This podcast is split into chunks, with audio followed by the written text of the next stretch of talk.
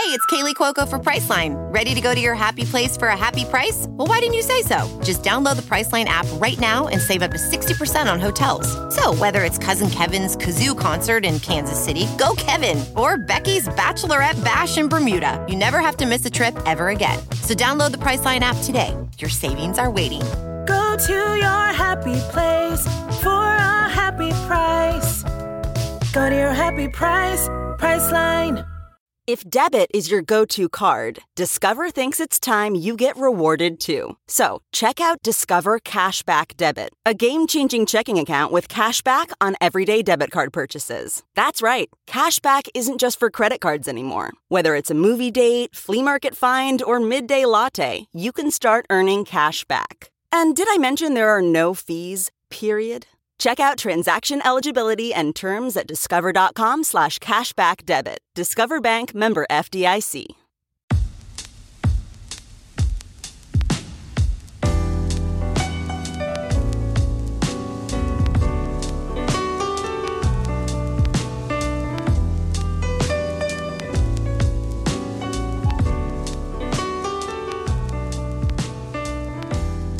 Hey everyone, welcome back Remap Sports and sports adjacent podcast that sets out to disprove the notion that people with lives dedicated to pixels jumping across the screen can't also be unhealthily interested in what nerds condescendingly refer to as sports ball every Super Bowl.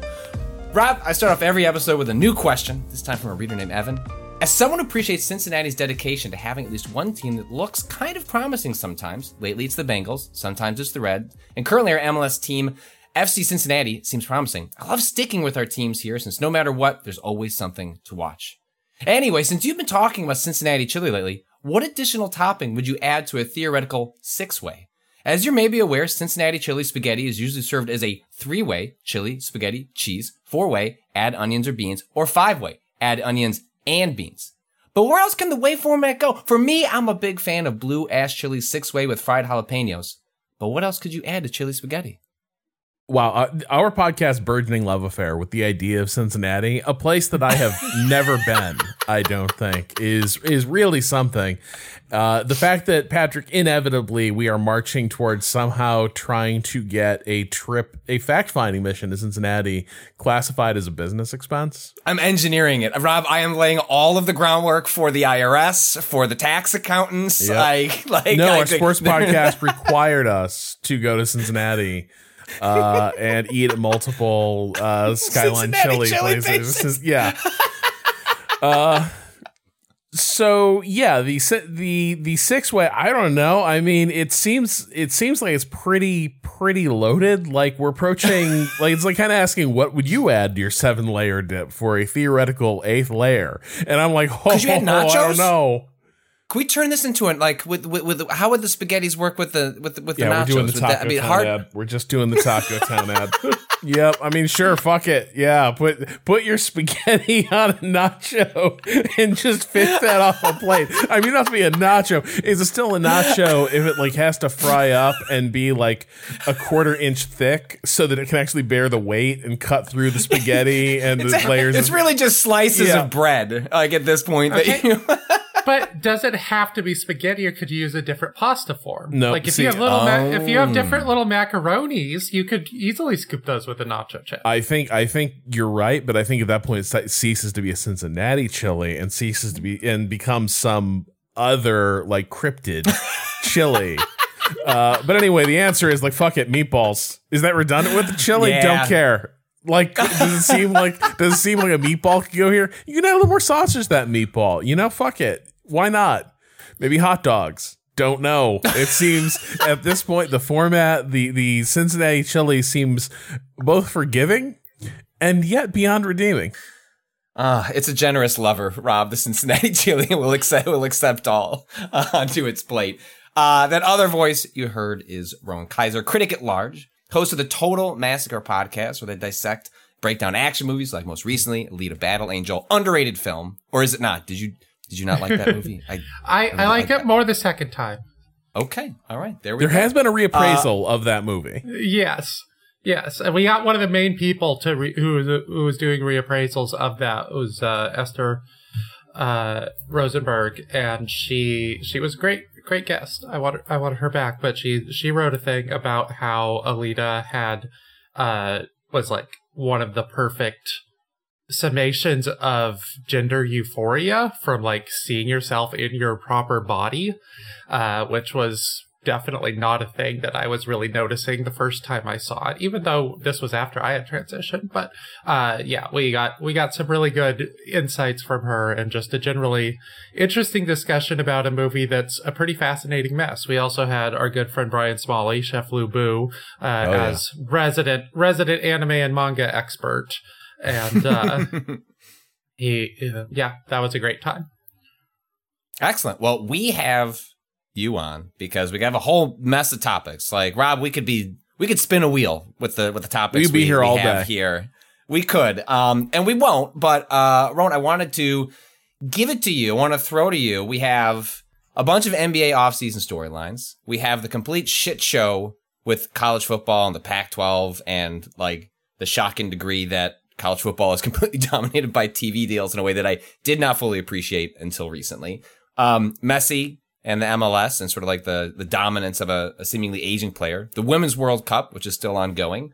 Uh, or you could just talk about like the Chicago Bears, you know, like uh, whatever uh, topic you'd like to go to next. I'm uh, the floor. The floor is yours. Well, all of those except for oddly Messi. That 20 years ago, that would have been the biggest thing in my life. But all of those except for Messi. Uh, and I'm sorry to the I'll Chicago take it. Bears. The Chicago Bears will take it to not be last on that list. That's fine Uh, with me. the Chicago Bulls would, yeah, the, the NBA and women's soccer and tennis are like my three things. And I also have like a mild obsession with following college football news, but not actually like watching any of it. Uh, so Well, I got uh, the like prob- instability of college football and the sudden collapse of institutions that seemed pretty durable has to like bring back strong Antioch vibes as well. Like this has to be ah, they're playing my song again. Oh, oh. Yes. R- Rob and I are also uh, longtime mutuals and friends and podcasters, and Rob knows all about my time at Antioch College. Well, I don't think anyone knows all about my time at Antioch College, but um, my college collapsed two years after I graduated, and I spent a year attempting to save it. And uh, for all intents and purposes, from the outside, yes, we did. We we saved it. It's great. Everything's perfect. Um, from the inside, uh, I I have I have questions, but. what does it mean to save a col- a whole? Yeah, Oh, you're cracking open the the Antioch uh, arc. Like, I need, I need a brief summation. I, I like, I need to know a little. You can't just say you saved a college and Okay. not tell me what that means. Okay, you got to go back to like So, Antioch. so it starts, yeah, right. So it starts with the Crusade. Well, actually, no, it starts in the Roman era, where uh, the college, the college. So the western the western part of the Roman or the eastern part of the Roman Empire before Constantinople was built needed a new capital. They chose one of the cities named Anti. Um, no, uh, the, there was. Antioch College was a historical institution uh, for 150 plus years that expanded dramatically in the 60s and 70s and uh, added Antioch University as like a corporate layer around it to organize all of the expanded aspects of it. The expanded aspects of it got too big for their britches and decided, oh, this college doesn't actually make as much money as we do. Why don't we murder it? So they did. Wait, wait, wait, wait. What are the expanded branches? Like Uh, Like athletics and Other- other like institutions, investment like opportunities. Like whoa. Yeah, the, some of them were, but by and large, they became like adult learning commuter schools. Uh, there's one in LA, one in wait, that begins to sound like for-profit education territory. Close. I don't think that it was like directly, you know, Yeah. uh, University of Phoenix shit, but Nonprofit Yeah. still covers a lot of ground for sure. yes. Um, there's one in Seattle. There's one in New England. There was one like directly next to the campus in Ohio. the franchising of education. Right. Yeah, they they sort of accidentally franchised it for uh, for decades beforehand. But, but then they're like, "What are we doing with this small liberal arts piece of shit?" Yeah, what are we doing with this small residential liberal arts college that you have to pay for students to live there and upkeep around them, and you have more than one building. Like this is insane. Why are we paying for that? so they decided to shut that down. I worked with several other alumni in an attempt to first stop them from shutting it down and then to buy it and get it maintain it under its own independent auspices. Hang on. Now that sound might that might sound like real. We are all in on Antioch, and I think we need a little bit of the Antioch vibe. Rowan, what is Antioch's motto? Be ashamed to die until you've won some victory for humanity. Be ashamed Mann, to die until you have won some victory for humanity. That is you like that is what you matriculate to. uh, Horace Mann said this while potentially dying of pneumonia at the first graduation. he was the college's first president. This this is a guy who's like famous in every textbook as the man who brought public education to America. And like my historian friend at the college, the Antioch archivist, is like, yeah, he probably said that because he was talking about himself. He was depressed that he was sick and dying and uh, hadn't actually achieved anything. Um, so yeah, that I think this is a good. That's what I think about when I think about the fact that I haven't had Cincinnati chili yet. Yes. and and like I just won't actually have felt like I've contributed to humanity until I can until I can have a six way. So I have two ways to tie this back to the conversation. First, we Hit me. have first we have Cincinnati. The only time I've been to Cincinnati, this isn't actually true. The first time I went to Cincinnati, Antioch's about an hour and a half from Cincinnati. Uh, we were after the after the closure of the college was announced, and they discovered that the alumni of a idiosyncratic, tiny, well I'd say well loved, but also well hated institution were very upset by this. Uh, the board of trustees held like an emergency meeting in Cincinnati to to take questions. So I and a bunch of other alums went to this meeting, and we're in this like completely generic conference room and these uh, Antioch University trustees have hired like a bunch of plainclothes police officers to sit in this room with a bunch of, you know, old hippies basically. And these like six foot five dudes with shaved heads are just like scanning the room the entire time because they're terrified that we might break out in protest or something. Uh, so that was my first experience with Cincinnati. Then I visited for an afternoon trip with a friend once. I did not have Cincinnati chili as at this point I had stopped eating mammal.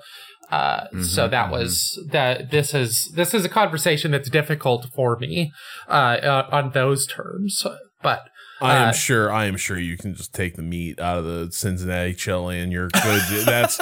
I. I am confident there's some sort of you can just you just beans only. It's still it's still Cincinnati chili. beans and spaghetti noodles, you know, just a classic. I, I mean, I'm sure there's perfectly good meat substitutes for this kind of chili sludge. Like, you don't necessarily want that in a burger, but Wow, just a just a drive by on the Cincinnati chili. I chili is chili is best when it's sludge. This is a compliment. Okay, Uh, all right, thank you. This is much like the deep dish pizza conversation, where you feel there's nuance to the way people describe uh, these foods. I'm uh, okay, good. I I, I love the with you idea of you front. just like quadruple the cost of your plate of Cincinnati chili by like putting seitan on it, and you're like, oh fuck, how did this become a thirty dollar dish? I, I think you'll find that it's always a thirty dollar dish in your heart and heartburn. Um, yeah, you're, you're paying you're paying some way or other. um, The, Well, the other thing, Yeah. the other thing is that you know, like college football, this is a situation where there was a corporate entity controlling things that was like, "Hey, wait a minute. Sure, you have histories and traditions and alumni who be- uh, love everything about what you've done. You have like a very, very powerful bond with whatever. But what if we made 15% more money by doing something completely different and pissing all those people off? Uh, so it's a very 21st century story in that respect. And yeah, this is, this is sort of what's happening with college football where history is just gone. Like I grew up on the West Coast, the Pac-10, and then like I guess they changed the name. It was the Pac-10 when, as I was growing up. It was the Pac-8 slightly before that. when I was Pac- growing up, Big number- Ten meant something. Yeah, the they were like, "There's ten schools. Welcome to the Midwest." Yeah. Uh, and now it's the Pac Four. That's that's a little weird. Uh, now these schools are going to be flying three thousand miles to have a lacrosse game. That's a little weird. Uh, but they think they can make somewhat more money by attaching themselves God, to I these had not even TV considered deals. that. The, the, Oh, yeah. the, Yeah. The, the just- non like the non football and basketball sports are also going to have like ridiculous travel schedules now because like, it's all Division One, baby. Yeah, I, th- this is like there are some analysts are like saying even with the money, these schools will lose money simply on travel because there's no way they're going to make enough money back from these sports. These are not like massive spectator sports. Uh, they're there to you know kind Well- of make the school look good, and Not to make the they can do accelerationist that, but- argument, but is the minute they just like completely go mask off and they're like, you know what, you're right, we can't afford to continue subsidizing lacrosse and what whatever and fencing or whatever, and they just cut all that, and the only thing that's left is like the revenue sports. Well, I mean, especially because college sports is itself underwritten by uh, the cable industry, and the cable industry is itself shut like on, on a downward descent. Like streaming, streaming is not in a great place, but the cable industry, like the cord cutting story, is happening. Like eventually, these massive che- like this might be one one of the last massive checks handed out in college sports before you're looking to the streamers as more realistic options. And like to kind of set up like what happened here was like the Pac 12 had negotiated a deal with Apple and like Apple's whole story in sports right now is kind of a, its own interesting aside that ties into at Messi and the MLS and, and MLB to some degree. Um, essentially like the way it normally works is like we're signing with Fox Sports and they just hand you big ass check that's divvied up amongst the schools and that's it. And you get the broadcast rights for 10 years or whatever they negotiate. Apple, uh, is, is negotiating like essentially kind of partnerships with different, like, with like partner with MLS. And then when they partner with the MLB, they can change the UI and like how, how it looks. And they essentially had offered some sort of version of that to the Pac 12 alongside, Hey, we'll give you a minimum check, but beyond that, it's based on like subscription milestones. And you might end up making way more than you'd get anywhere else if the subscription milestones go along. So like, you know, uh, rising tide, raise all boats, including shitloads of money. And like some of the biggest schools said, ah, I think we could just immediately get a bigger check if we just destroyed all this history and ran somewhere else. And then there were just waves of teams leaving and we're, we're left with the Pac 12 essentially collapsing. One of the presidents i don't remember i don't remember if it was oregon or washington but he said like literally what do you want us you want us to be selling girl scout cookies? That's not what we do uh, for the idea of like getting these subscriptions up. Like this is this is kind of ridiculous. And yeah it, it is sort of ridiculous but sports is like the only consistent moneymaker on television anymore. Uh, that's like the entire sports industry, everything that you see on television, all these things that you're like, oh, this is a thing that lots of people love and is popular and whatever. It's consistently underwritten by some kind of shell game, some kind of Ponzi scheme. Like it's cable subscriptions, it's cryptocurrency, it's, you know, the Astros having Enron Field. Like sports is a way for all of these it's really hard to get 50,000 people in and out of an arena every night. it's really hard to get the rest of the world to care about what's going on in this local arena. And like, they're just constantly trying to find the next big thing. And these next big things are like, oh, sports is a thing that lots of people watch. Sports is a thing with lots of history. We will get credibility just by adding our name to these things. So let's all go to the crypto.com arena and watch a Lakers game. And that just proves that crypto must be real. And, you know, go to FTX Arena in Miami and they've scrubbed the floors of all the FTX verbiage because, you know. So you go through the history of sports and it's like there's a bubble underneath, underwriting every part of it basically forever. And I don't know, that's part of the fun, kind of. Uh, as long as you don't care too much, but if you happened to care about, you know, Washington State playing Washington, which a lot of people in my area do. I'm in Portland, uh, or Oregon State playing Oregon. Like, yeah, you're fucked. college is all about rivalries, like even Yes. more so than like the NFL. Um, Well- at least as an out from an outsider's perspective. Well, it- it seems Oregon like. is playing Rutgers instead now. yeah, yeah. Rutgers like an historically disastrous uh conference switch. Uh like it just a just an institution that's always uh sort of like stuck in sort of a bottom feeder role, correct? Like I, I think I just Yeah. read a piece like this piece about this where they they they sold high uh and they they they took they took their shot and they've sort of been you know relegated uh, to, to bottom feeder status for, for ages because of some of this like you know we're gonna you know we're gonna go for the go for the brass ring. But yeah th- this is like the other the other part of this that, that I find interesting is is it's like I mean in a lot of ways like the NCAA and Division One schools have given up the ghost a long time ago about pretending that there's any amateurism left at the you know in in their revenue generating sports. But what seems different here is that part of part of what's happening with these conference realignments is the conferences are now competing to stack up like viable athletics programs who are going to generate lots of interesting inter intra conference rivalry that that you know that you will effectively have quality pro teams up and down these these major these major conferences which is why they're you know they're interested in some schools not others. Uh it's you know it's, it's why they they weren't necessarily so bent on like we couldn't possibly do this without Stanford.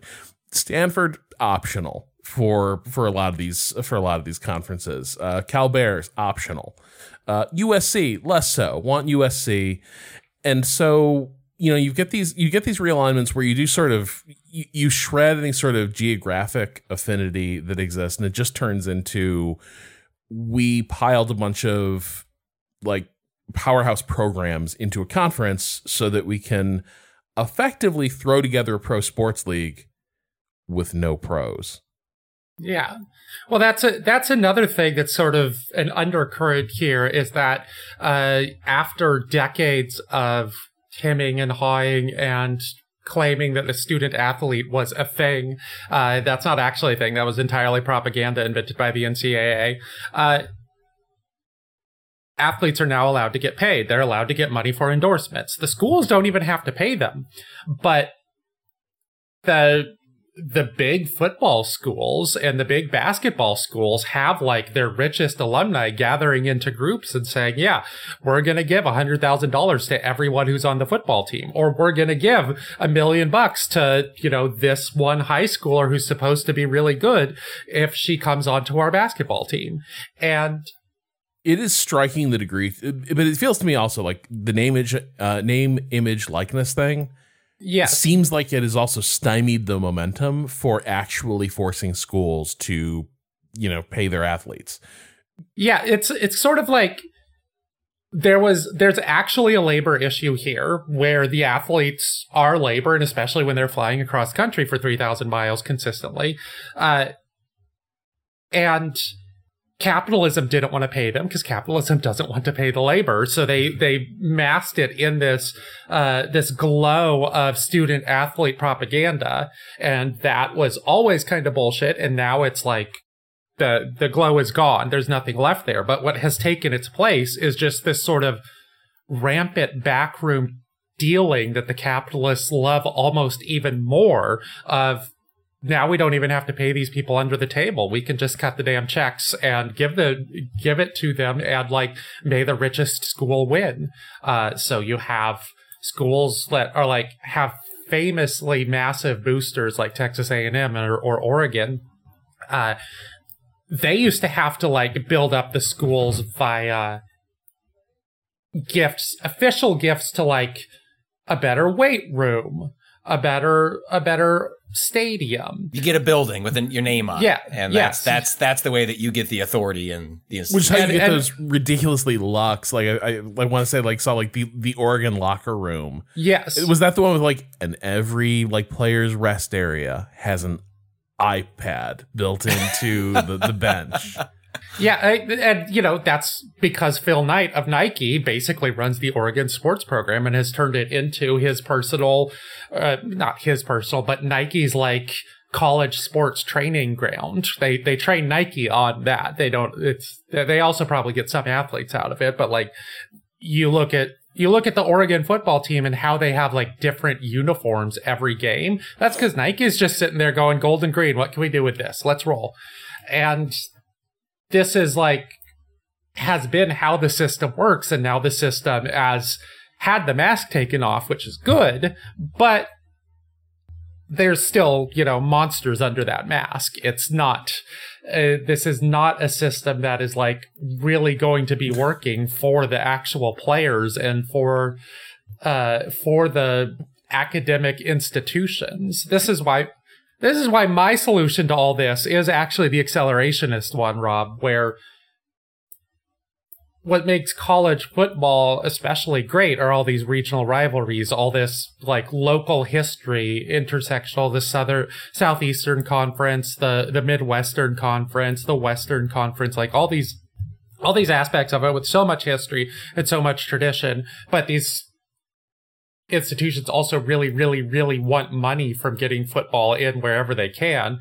They should spin the, spin the football teams off and license them through the schools so that you still have like the excitement of Alabama playing Auburn, but the University of Alabama just gets cut, cut a check to have that that name and likeness used, and the players are just employees, and you know maybe they set up an academic deal where the players can still go to the college. Yeah, that those things are all negotiable, but like yeah, this is what I think is yeah have this just be a thing that just has the, the, NFL, veneer. like the NFL, but through collegiate sports, like Right, essentially, the- like uh, go through the geography that exists, go through the history that exists, use that. And instead, they're doing the complete opposite. They're trying to make the NFL just by having, okay, we have teams on the West, we have teams on the East, we have teams in the Midwest, teams in the South, everything's good. Let's just have them play each other all the time. And it's, you know, it's, becoming a fascinating worst of every possible world and you know as the cable bubble collapses or if cable doesn't collapse uh because like streaming is entirely a house of cards and hopefully the writers and actors strikes are things that are going to end up exposing this for what it is but if it's a house of cards then these companies are going to not be throwing around money anymore um Yeah. and so I think so like, yeah.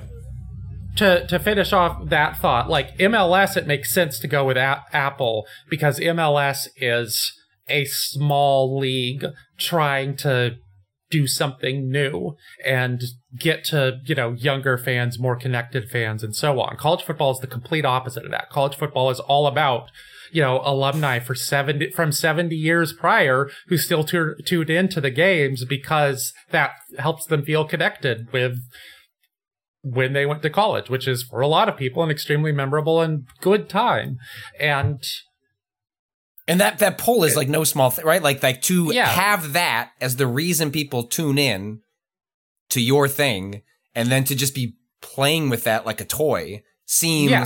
like I mean it, it's weird because like I never got into college football because uh University of Illinois Illini were fucking awful, like historically awful, like winning like one game a season awful. They've never had a particularly good football program. They've been okay the last couple of years, but then they also thought they should hire Lovie Smith. That did not go very well. Um, and so even though I had a famous memorable co- Chicago Bear coach. See, Yeah. I know football. I know Yes, football. yes. Well, he was a great Chicago Bear coach, but he was a very, very bad uh, University of Illinois coach. And as a result, I like came out of college with like no personal association with like the sport that was most integrated into my personal and family life, football. And so as a result, why was I going to watch college football? Because my understanding, like everyone else that watches it, is not necessarily for the athletics. It's because of your history and the rivalries. And absent that, like getting finding your way into college football is a little more challenging.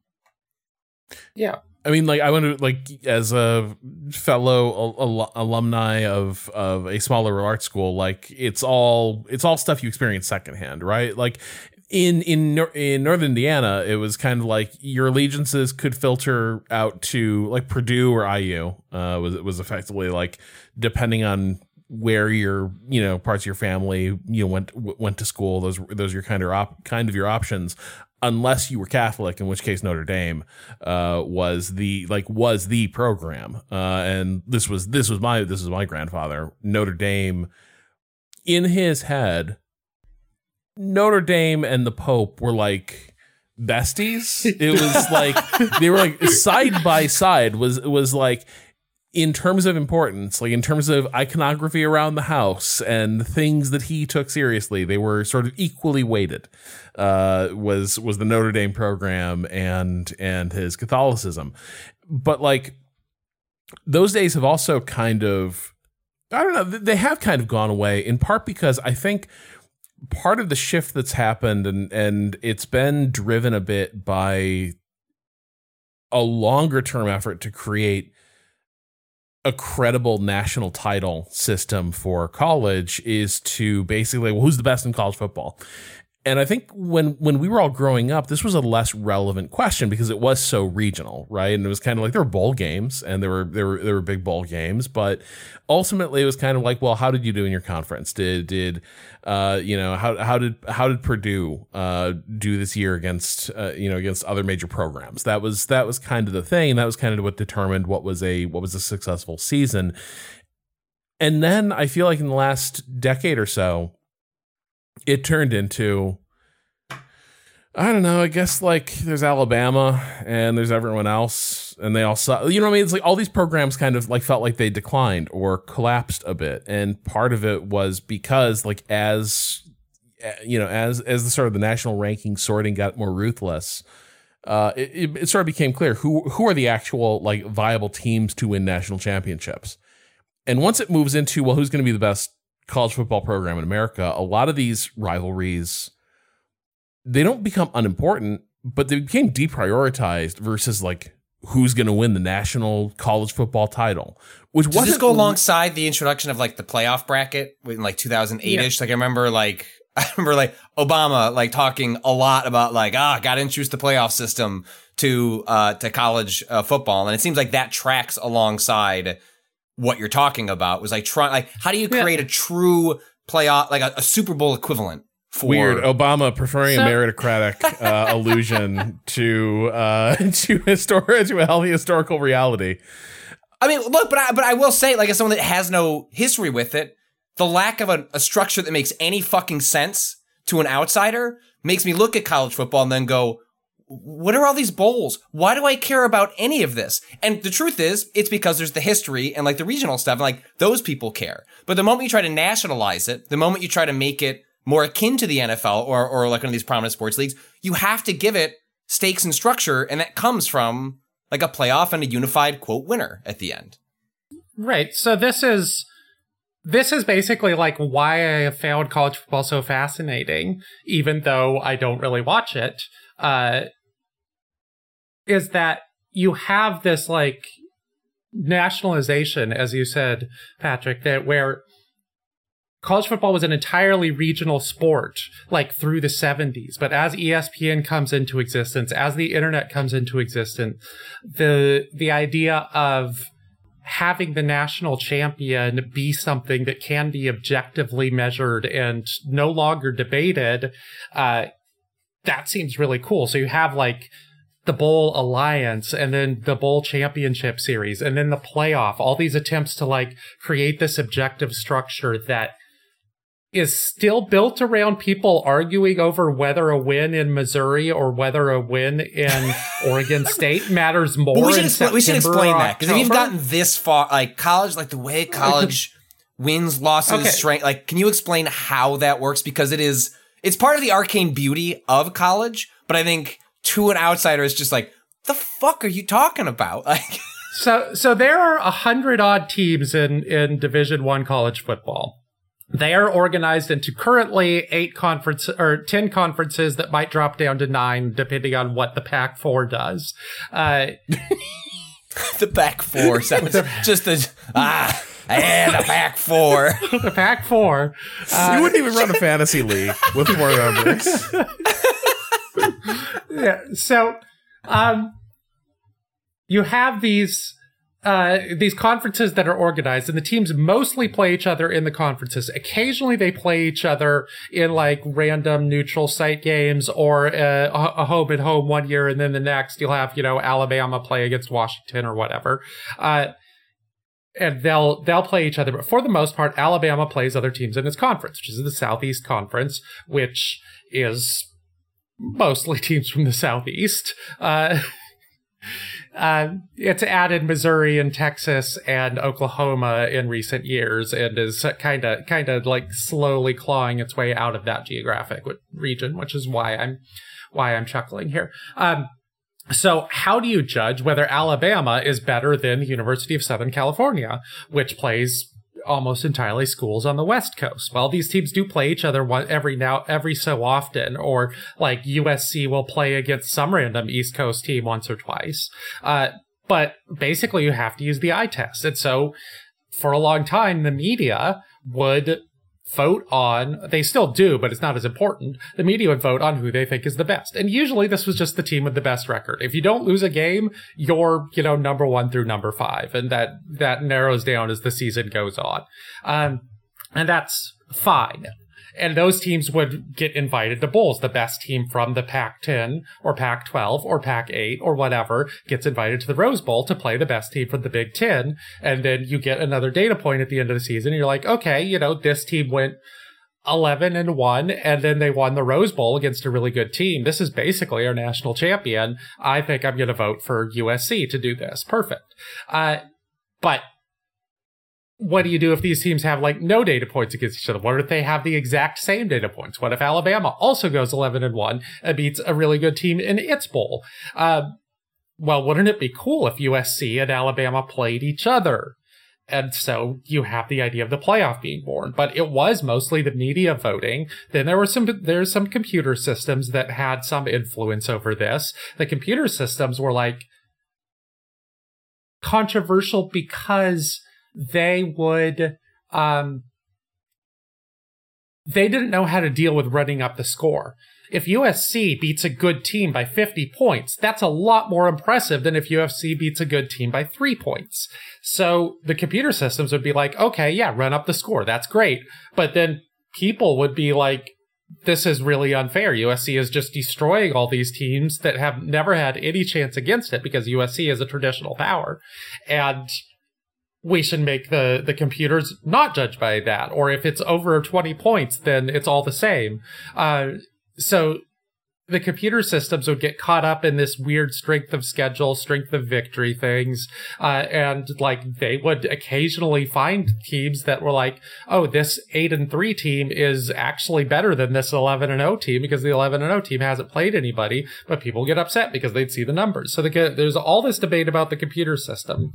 Um, what it's come down to now as the college football playoff has has developed i think it started in 2013 uh, but it, there was obviously like discussion of it bubbling up for a while is now you have like 12 people who are supposedly experts at college football a group which has included Condoleezza Rice at times. Uh, Absolutely. Uh, yeah, prospective Cleveland Browns coach, right? Yeah. She was on, she was on some of those, uh, like, like coaching searches. Jesus Christ. so you get the like 12 college football experts at the end of the season to say, okay, who have these teams played? Who have they beat? What is going on here? What's the like narrative arc of the season? Do they have players injured? A computer system won't account for that. All these, all these aspects, they're like, okay, these are the four best teams. We'll have them play. And that has just expanded to 12 teams, but that hasn't actually been implemented yet. It might not be implemented because of this realignment mess. Some of the conference commissioners are talking about how they, they want some of those rules changed. But regardless, um, you've gone from this system of like, media and sometimes coaches going by polls, which are basically just who happens to have the best record almost all the time, or who has the biggest name, or both, to including some objective measures like computer systems that sometimes computers spit out weird results when you put put the math in um, to having like a literal committee in a smoke filled room make, having these debates and making these decisions and this has occurred across the past 40 years or so of college football like becoming a national sport instead of entirely a regional sport, as Rob discussed. Uh, and this has also occurred as the money gets much bigger because in the early 80s, that's when college football, the colleges won a case against the NCAA that they could set up their own television deals as opposed to having it sold as a package through the NCAA. And as that's happened, they've started getting more money by packaging the conferences, or in the case of Notre Dame, just simply a school individually. So the sport has become rapidly nationalized and rapidly objectified, or becoming more objective. Yeah. Uh, quote unquote objective. Right, right. But this is all happening like under the auspices of rampant neoliberal post Reagan economics that are trying to say, you know, we must eliminate all inefficiencies. The Pac 12 is an inefficient conference. It doesn't have the, the proper TV deal. So now Oregon is going to be playing against Purdue instead of Oregon playing against California. And yeah, this well, is it's, the, it's, that inversion of like, well, what what is called what are these football programs for? What is college football for? right. Uh, it's for TV deals and nationally interesting uh, sports content, and that is that is now what it exists to fill. Yeah. And so these historic these historic vestiges where it's like, well, these teams had you had to play regionally because like once upon a time you'd have to hop on a train and go go barnstorming around your region and play these other teams. All that stuff is vestigial and it doesn't serve the purpose of no, like what's interesting now is this whole like who is the best college football program in the United States, which never used to be the question. But Yeah. the minute you turn it into, you build your entire like you know midwinter TV schedule around like this very question. Uh, you know, you're going to you're gonna have to take a hammer to some of these historic conferences. Like this is why Pac-12 is so vulnerable, right? It had a few marquee programs and then a lot of big schools that weren't really like high achieving athletic programs, but they were big and they meant a lot to the people in the region. Sorry, you don't make the cut. Like Yeah. it's we got we got to get we got to get these good programs into conferences with good programs because that's what national like TV is going to want to watch. So I want to I want to question one thing you said there. It wasn't that who is the very best college football team was not a question. This is this is the thing that made me interested because how are you applying an objective standard to something that is completely subjective or was completely subjective, you know, 40 to 15 years ago. Uh well, actually like 100 to 15 years ago or 140 to 15 years ago. Um this created a bunch of debate. What does it mean for the Pac 12 to be better or worse than the SEC? What does it mean for Ohio State to have won the Rose Bowl versus Alabama winning the Sugar Bowl? These things created this fascinating culture of how do you determine this thing by and it's basically by arguing by yelling about it by uh you had like coaches being like when when number one and number two would automatically be sorted into a, a championship game coaches that were on the cusp between two and three would would start you know pitching their their teams and being like well That I sounds like a fun, chaotic mess to me. Like That- and apply- it- applying objective analysis to this sounds like a, a. This is a part of the alchemy of like what made it fun was like people want history, they want to yell at each other, and they want to get drunk, and so actually Yeah. not having a consensus is part of the fun. But people didn't realize that. People didn't realize what the fun was. Because I do remember back in like the early 2000s where I was like, this doesn't make any sense. How the fuck does this, how the fuck does this work? You, you're telling me like, like sports writers are voting to like rank these. This is stupid. And it was, but that's why it was so good because you could never settle the argument. Like if you were, it, it was, it was like designed in a lab to be like, how could you keep two people planted at a bar arguing affably with each other? uh, through like several pitchers of beer. It's this. It's this. It's this system. But but Rowan, I will say though, like yes, they- are emphasizing like where the the push has been toward emphasizing this very question and all that. But even now today, with all the changes they've made. One of the marquee matchups, like this is one of the things they market the shit out of every year, is uh, Michigan, Ohio. Doesn't Yeah. matter. Doesn't matter what's happening nationally. Michigan, Ohio is just like everyone tune in. It's Michigan, Ohio time. This is what college football is all about. And you know what? It is. and th- that's kind of the weird thing too is you can you can create a national tournament however you like you can put all this you can lay all this groundwork to create sort of a notion of competitive parity and a, and a way to sort these teams together the thing you can't reproduce is michigan and ohio mean something not just to the people who are like from the region but also just to like college fan college sports fans. And you can't you can't replace that with like well and here th- these two teams have me- met in the bracket. Isn't this just as exciting? No because you're never going to make we know for a fact some of these programs will take worse results across a season if they win the rivalry game. Yeah. you know? Oh, Yeah, uh, uh, Rob, that sounds like us. That sounds like us. Like fuck the Packers. It's a fine. We went three and we went three, we went three and fifteen. Who cares? Uh, do we do we do we break Aaron Rodgers' collarbone? Great. Season was a win. like But but so the thing is now you get okay, these Ohio State fans are going to watch Ohio State play in any big game. Let's toss them against Florida State. Let's toss them in against uh Texas. Let's toss them in against Oregon, who's now part of their conference. Uh and also each of these other teams has th- had these things like when Washington played Washington State, and I'm saying in the past tense now because as far as I know, it's going to be past tense a- after next season. That was the the Apple Cup. They would play for these trophies. Cal against Stanford. That one's still on, but uh, those schools Yeah, just got a lot less relevant. the Yeah, rest of their conference was raptured that's that's the big game. Like that's just what it's called, the big game. And like the most the most famous highlight in college football history, arguably, comes from the big game, is one on of the the incarnations in the 80s. The band is on the field. They think the game is over. They kick the, but there's still one kickoff left. The band is on the field. A guy runs through for a touchdown, completely flips who's going to win that game. Like Alabama Auburn, the pick six, or the kick six. Uh, that happened 10 years ago. Auburn suddenly comes out of nowhere and creams Alabama, or not creams Alabama, beats like a seemingly invincible Alabama team and goes on to win the national championship.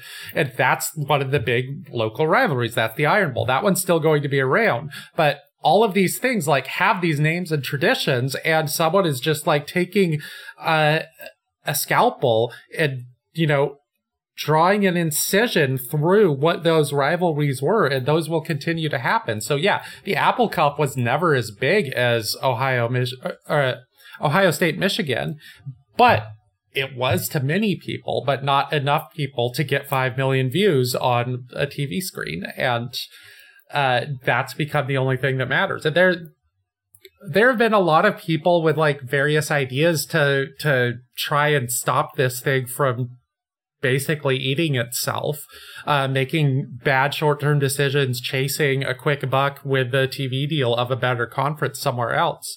Um, like I've seen some coaches suggesting, well, if Notre Dame is an independent college or an independent school that schedules all of its college football games via just people want to come see Notre Dame, why doesn't everyone do that? And that would be like yeah, that would kind of be a, a, reasonably quick fix because Oregon would want to play Oregon State in a situation like that. Oregon just may not have space to play Oregon State because now it has to play eight more teams from the Midwest for no reason. Uh, well, the the other thing is, I think in all of this, I mean, first of all, like the TV contract money is so ridiculous uh, that again, it's like if you are a player in these leagues, it is so clear. Like you, you've got you've got athletic departments basically like laughing as they like you know light like light cigars on fire, uh, burning 100 hundred dollar bills to to light the cigars. It's it's that level of disparity, but also now, if you're in these if you're in these like power programs, uh, your schedules appear to be getting harder. Your your work is becoming a lot more pro football shaped than it used to be. Well, I mean, that's what it's. Yeah, I was gonna say. It seems like they're setting up for essentially like a professional and amateur league, like right, like that's the track this is heading towards. Well, or like just that, but like, powerhouse. if you used to be in one of these conferences and you were like one of the good teams, you got games that you can kind of take off, right? Like Purdue didn't have to sweat every team. It like Yeah. the the sweatiness of these leagues was the, of these conferences was I think on balance lower because there were certain like IU's in the Big Ten, right? But like historically, IU is not much of a football program. They have moments, but like Purdue doesn't have to circle that date on the calendar. You can kind of be like your varsity's going to go win the game in the first half, and then some people are going to get reps in the second half, and and we're just gonna we're gonna keep it moving.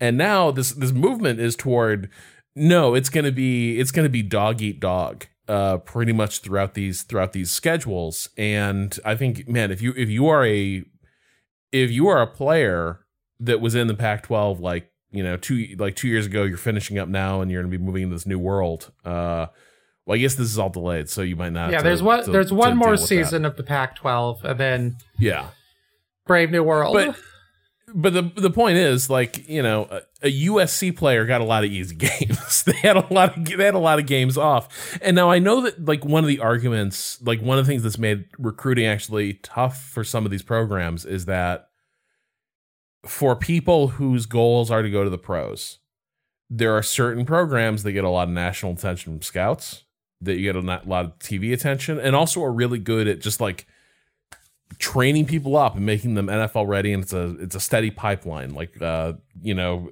NFL front offices will trust that people coming out of this program are are, are ready to go.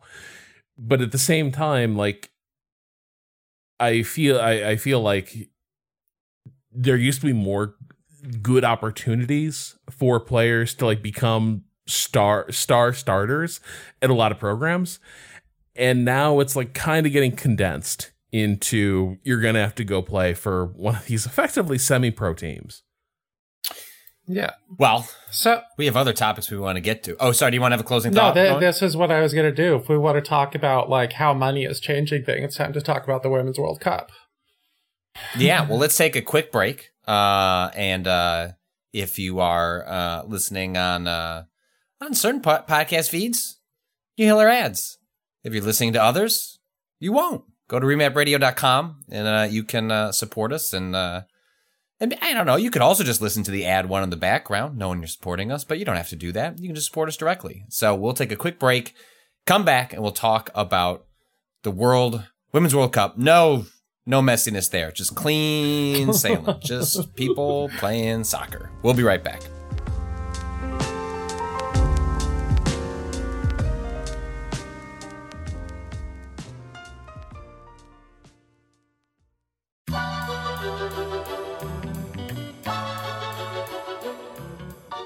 One of the most normal morning routines is a bowl, some milk, some cereal. What changes as you get older is you might want to modify what you're putting into that bowl with the milk. If you suddenly want to cut back on sugar, or you want to add more protein, you're thinking about fitness goals, but you don't want to give up the deliciousness of what you're putting in that bowl, you might want to think about Magic Spoon. Uh, because with Magic Spoon, you get all those flavors you love, high protein, less sugar, and as someone with kids, the idea that I can show them that these cereals can have all of these things and you can think about what's in your body every morning seems really good. Magic Spoon comes in a variety pack of four flavors cocoa, fruity, frosted, and peanut butter. This pack has 0 grams of sugar, 13 to 14 grams of protein, and 4 to 5 grams of net carbs. Only 140 calories a serving. It's high protein, has 0 grams of sugar, keto friendly, gluten free, grain free, and soy free. And look, you put peanut butter in anything, I'm there, which is why that's my favorite one, and I'm hiding it from my children. You can go to magicspoon.com slash remap to grab a variety pack and try it today. And be sure to use our promo code REMAP at checkout to save $5 off your order. And Magic Spoon is so confident in their product, it's backed with a 100% happiness guarantee. So if you don't like it for any reason, they'll refund your money, no questions asked. Remember, start the new year off right with a delicious bowl of high-protein cereal at magicspoon.com slash remap and use the code REMAP to save $5 off. Thanks to Magic Spoon for sponsoring this episode. Hey, Remap Radio listeners, Rob here. You know, the time was I'd come up with a meal plan for the entire week, and then I'd trawl through the grocery stores, making sure I had everything I needed, right on budget, to make those home cooked meals. Unfortunately, times have changed, and speaking of time, I don't have quite as much of it as I used to. You know, there's a podcast empire to be overseen. But I can't just order fast food and pizza delivery every night. My budget and, unfortunately, my increasingly delicate stomach won't allow it. Fortunately, for folks in the same boat as me, there's Factor. Factor gives you 35 options each week to make meal planning easy. And not just for dinner, they have breakfast foods and snacks covered as well. Factor is less expensive than takeout, and every meal is dietitian approved to be nutritious and delicious. But it's just as convenient, delivering the food you need right to your door. And now, if you head to factormeals.com slash remap50 and use code remap50 to get 50% off, that's that's code remap50 at factormeals.com slash remap50 to get 50% off.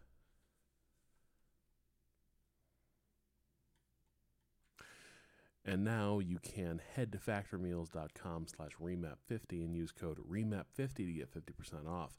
That's code remap50 at factormeals.com slash remap50 to get 50% off.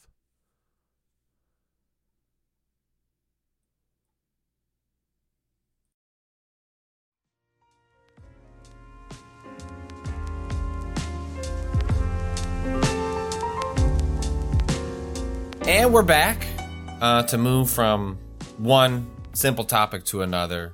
Rowan, you had mentioned the Women's World Cup, which uh, admittedly I have not followed a ton of, but uh, my sense is that is not the case uh, for you. What what what do, what do we need to what do we need to know? What do you, or what do you care about? What have you cared about in the Women's World Cup so far? At least you care Well- about something. Unlike the U- U.S. women's national team. Smiling, content with mediocrity. Got him. So Put him on undisputed. Well, Shannon ain't there anymore. They need somebody. I'm I'm a vampire, right? I I go to sleep at like 4 a.m. oh, you're just And built I'm for on World the- Cup life. Oh, and and I'm on the West Coast, so like all these games, not quite all of them. There are a couple that are way late. Uh, all these games are perfectly within my Rowan standard time.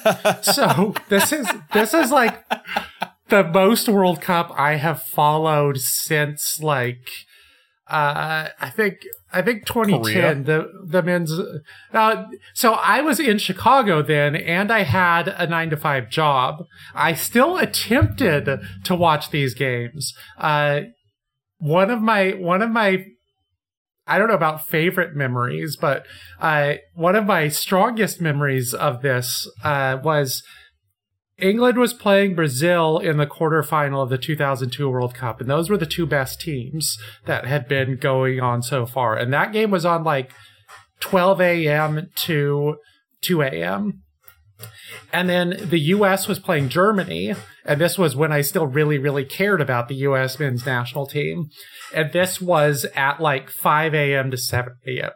So I tried to watch the England Brazil game, which I did, and then three hours later wake up for uh, the U.S. and Germany. I have zero memory of that. I was just like fading in and out of that match. you were This is like- there, but this is like the the biggest match in the U.S. men's national t- team history because like they should have won. They should have beaten Germany, and they had a clear path to the World Cup final if they had managed to beat Germany. But the ref completely screwed them. One of the biggest instances of ref ball that's ever been ha- ha- happened. One of the German players handballed the ball in the box. Should have been a red card and a penalty and it didn't get called and Germany went on to win the game. Uh, it was it was a complete complete disaster. Uh, the US was outplaying them. I think it was tied at that time and just ref totally missed it. Uh, Before we get to some of the specifics of the Women's World Cup, where does your personal interest in soccer come from? Like, where does it start? Does it have an origin story? Uh, soccer has been my sport since I was a kid. I played it, I refed it. Uh, You refed it. Okay, that's a side note. We'll get, we're going to circle back around to that. But I didn't please know that, yet somehow it's the least surprising thing I've ever learned about Rowan. I, I Bill, like, Bill to argue. I like I like things to be fair. Um, Mhm. I played it. I refed it. I had season tickets to the MLS team when uh, I lived in Denver, Colorado Rapids, in the late '90s. I was on Championship Manager when you had to import it. Uh, played the hell out of FIFA 98 back in the day. Um, and, and did the, the, the way you fell into soccer originally was it just uh, you know was it something your parents were pushing or like like how, how or like oh it's a sport i tried and this one this is the one that clicked yeah my parents like somewhat pushed it. I don't exactly know why. There's a lot of soccer culture stuff that my parents may have had that I picked up, like the idea that soccer was the cultured European sport versus these mundane these American brutish sports. American sports. Yeah. yes. Oh, wait, we'll talk about this. Like soccer culture is like one of the things that I unfortunately like am way too much of an expert on, and I assume that's why Rob invited me here to talk about the U.S. Women's National Team being part of the culture wars, part of like six different culture wars. Um, so yeah, I was I was big into early MLS. I got into like international soccer at the '94 and especially the '98 World Cups. Um, got into the realistic computer games in a way that like was able to give me like a veneer of expertise about the entire world of soccer. Um, I would stay up watching uh, Fox Sports World, which was their Spanish channel, and they would have like games from Argentina and games from, uh, you know, all all different c- corners of the world with Spanish announcers. So I would like learn to understand the rhythms of the game through how the announcers' voices work because I don't speak Spanish, but I do. Amazing. I do comprehend Spanish soccer announcers. Uh, yeah, and you know, I have since I since I have become an adult and gone to like a college that was extremely anti-sports, but also like found myself back on Twitter and following soccer with a bunch of people who cared. Like I've been gone in and out of like a lot of soccer fandom, but uh, ever since I've transitioned, especially the Women's World Cup, and ever since women's soccer has become a lot more interesting and international uh, which is a huge part of the story of this Women's World Cup and what happened with the American team. Um, like this has become a, a, pretty a pretty notable interest of mine.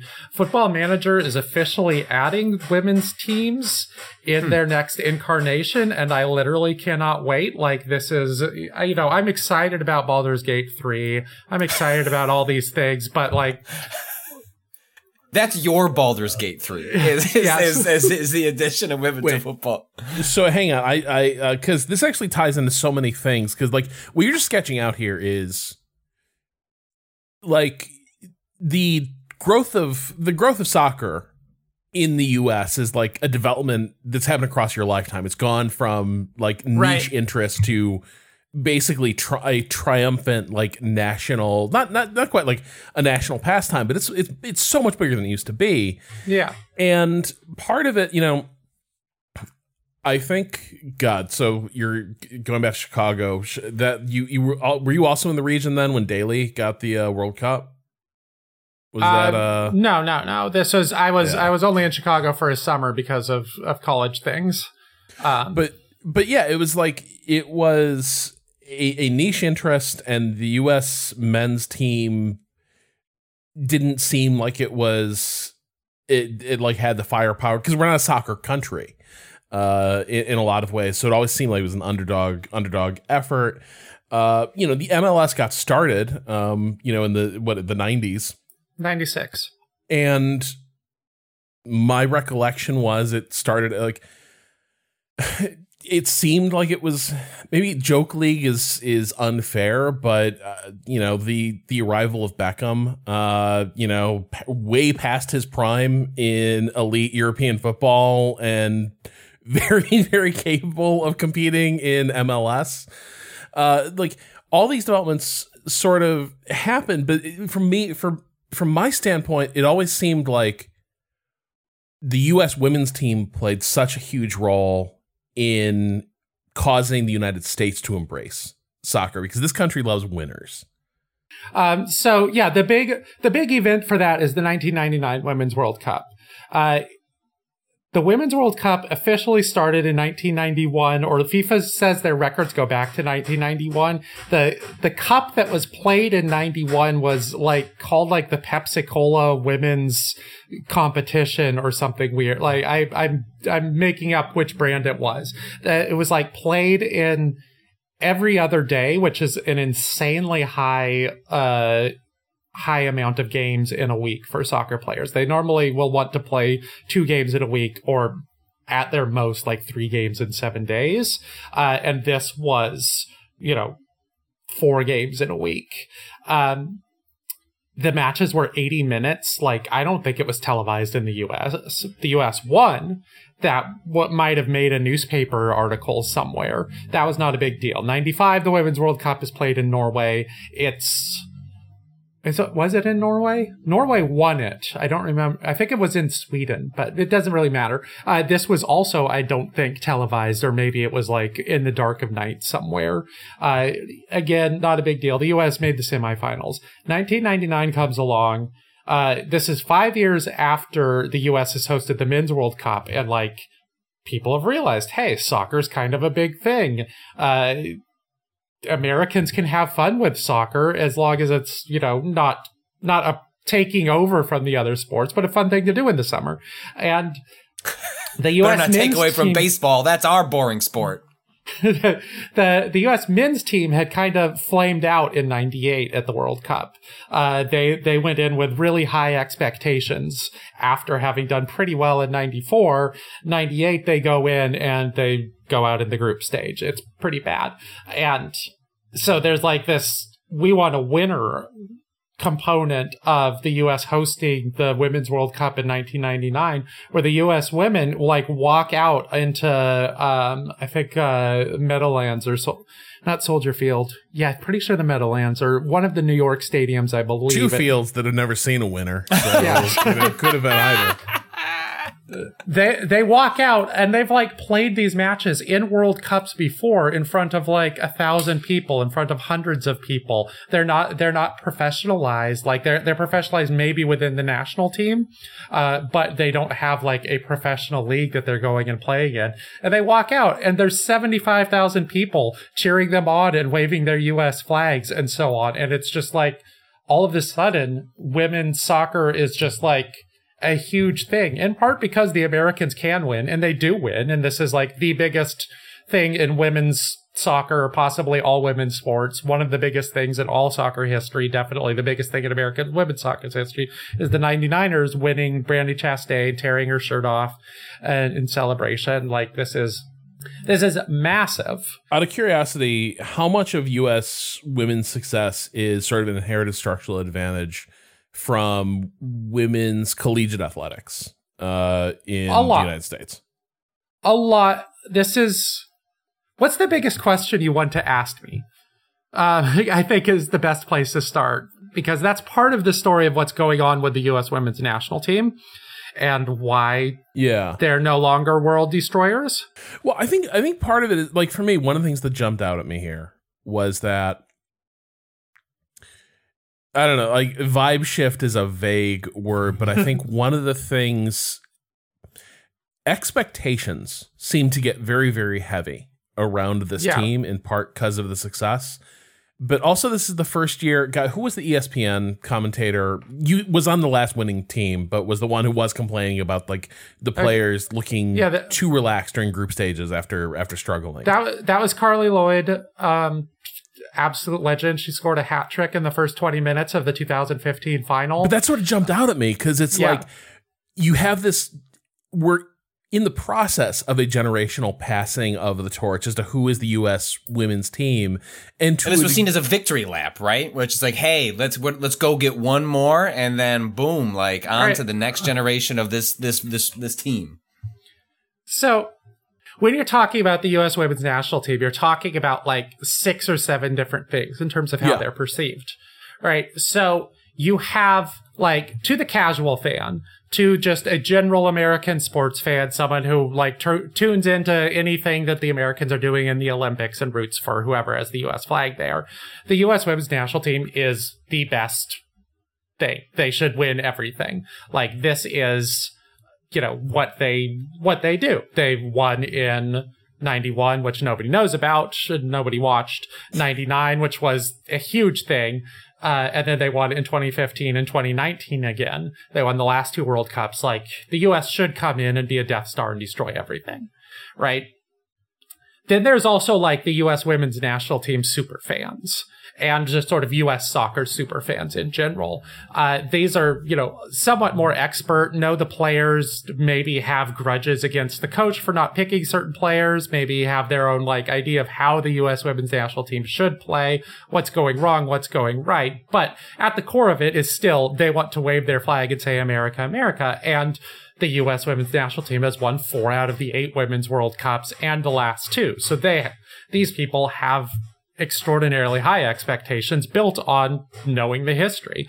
These super fans are also often like millennial or younger Gen X women came of age during the 99 to 2015 era have this like legendarium of players in their head. They can name some guys, go Abby Wambach, Mia Hamm, like these are, and it's like a source of it's like a direct and deep association. How this team does is how I do in my life. Like this is, it's sports fandom, but it's like there's a whole bunch of cultural aspects of it in terms of, um, women's identity, queer identity. A lot of famous U.S. women's national teams players have been gay.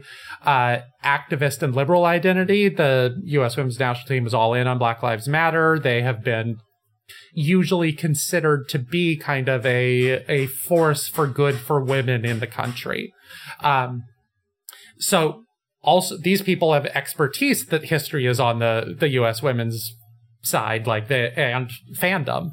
Um, they might know that things were likely to be tougher at this World Cup, but they would have still expected a win and certainly expected doing better than uh, a group stage loss or a uh, a round of 16 loss after squeaking out of the group stage. Um, and there's the marketing. The marketing of the U.S. women's national team has been all in on these are world destroying motherfuckers. Uh, there was one commercial that Fox kept running during the World Cup that was like, uh, there's their basic advertisement for you know when and where each game is. Uh, and it was like the us versus the world and they'd focus on one of the us players usually or they'd have kind of a general one. In the general one it would like go around a whole like a, a quick montage of people with various foreign accents being like how do you stop the women's national team? Oh you mark alex morgan. Oh you get stronger. Oh you get faster. Oh you get smarter. And at the end of this Alex Morgan like stares at the camera and is like, "Oh yeah, good luck with that," and like strides away. And like all of this marketing around the US national team is these are invincible world destroyers. All of the Americans are just going to run rampant over the world. This is basically a gimme. Like they, they don't, they're there to make up the numbers. This is all about America. Um, so this marketing is like, again, it's correct based off the fact that the US has won the last two World Cups and made the final of the World Cup before then. These are these are not inaccurate necessarily, not inaccurate portrayals necessarily, but it's setting them up as like incredibly self-aggrandizing and cocky and uh, basically like nothing can actually stop these women. They're so good at everything. Um, but you know that comes with a price anyone who's not a fan of the americans or immediately rooting for the flag or has imprinted on the us women's national team probably thinks these are kind of annoying uh, that's the nature of a dynasty right like right. In, in many ways like this is what like you know you have kind of likable dynasties like the Chicago Bulls, right? And I'm, I'm, sure there are people who didn't like them, but like I think broadly I, speaking, I grew up in Portland, mm-hmm, so mm-hmm. fuck Michael Jordan, fuck the Bulls. But I mean, like culturally, yeah, like sure. that was a dynasty that was well liked. Like the Patriots, yeah. not that, right? Like, uh, like I think broad, broadly disliked, um, um, despite like running rampant, um, for you know essentially twenty years on the NFL, yeah. and so I think those are the risks that come with like the, maintaining a dynasty over right. extended stretches of time. And it sounds like this this era of like kind of like a, a broader like power structure for the uh, U.S. women's soccer. They've had this particular uh, strength uh, stretch, and it sounds like you know, yeah, like based on comments, Ramba saying like there were signs of buckling um, as as they were nearing this moment. Yeah, so uh, yeah, and they've also had specific players. Rapinoe is involved in like the biggest highlight of what U.S. women's soccer history that's not the Brandi Chastain goal, where she, she was, was retiring, person, right? This was supposed to be her. Yes, this is year. her. She was in the 2011 World Cup and kicked the cross that Abby Wambach turned in for a goal that was like one of the most insanely well timed uh, tension releasing goals in the semifinal of the 2011 World Cup, where uh, the U.S. was uh, on the verge of going out to Brazil in the semifinals, and they got the tying goal at like the very last second and won on penalties and went to the final. This is like that's kind of like the moment where the modern U.S. women's national team aura was born, and this is Abby Wambach, who's the biggest star of the 2000s, getting the cross from Rapinoe, who would be one of the biggest stars of the next decade plus. Uh, Alex Morgan and uh, Julie Ertz have also been on these teams, and this is like three stars who form the backbone of uh, the U.S. team. So you also have like the same players who have been there for three World Cups and four in Rapinoe's case. Um, anyway, so like this also comes with a price. This dynasty aspect where if you're not all on board with America, you're probably pretty annoyed by how much these women are getting the attention. There was a Dutch forward, Lineth Beerensteyn, who had a quote about how happy she was that the US had gone out in the round of 16 because she was just sick of their shit.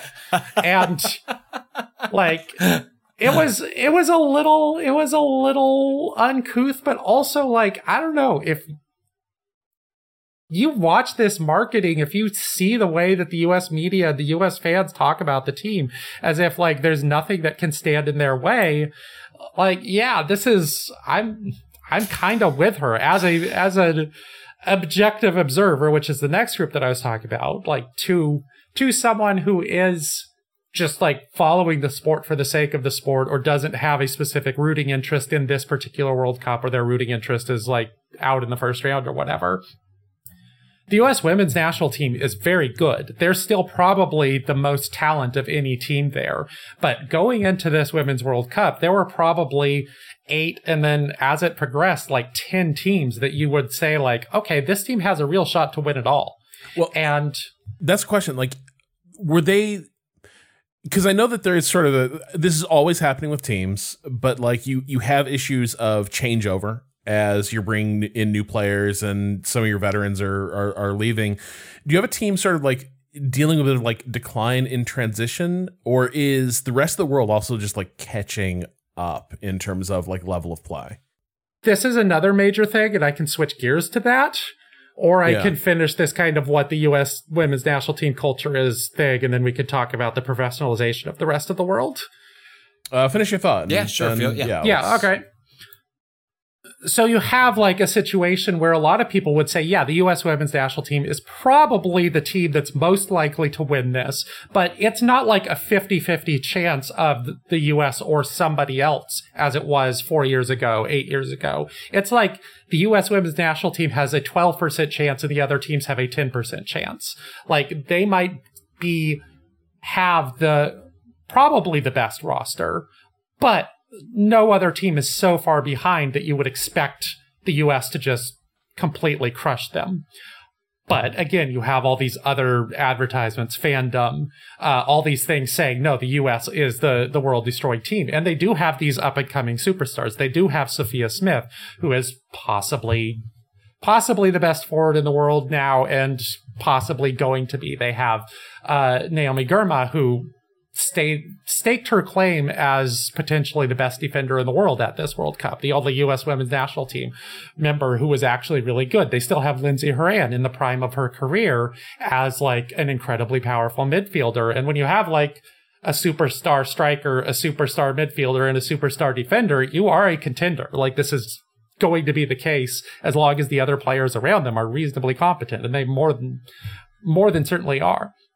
Um, but again, these other teams are also getting really good.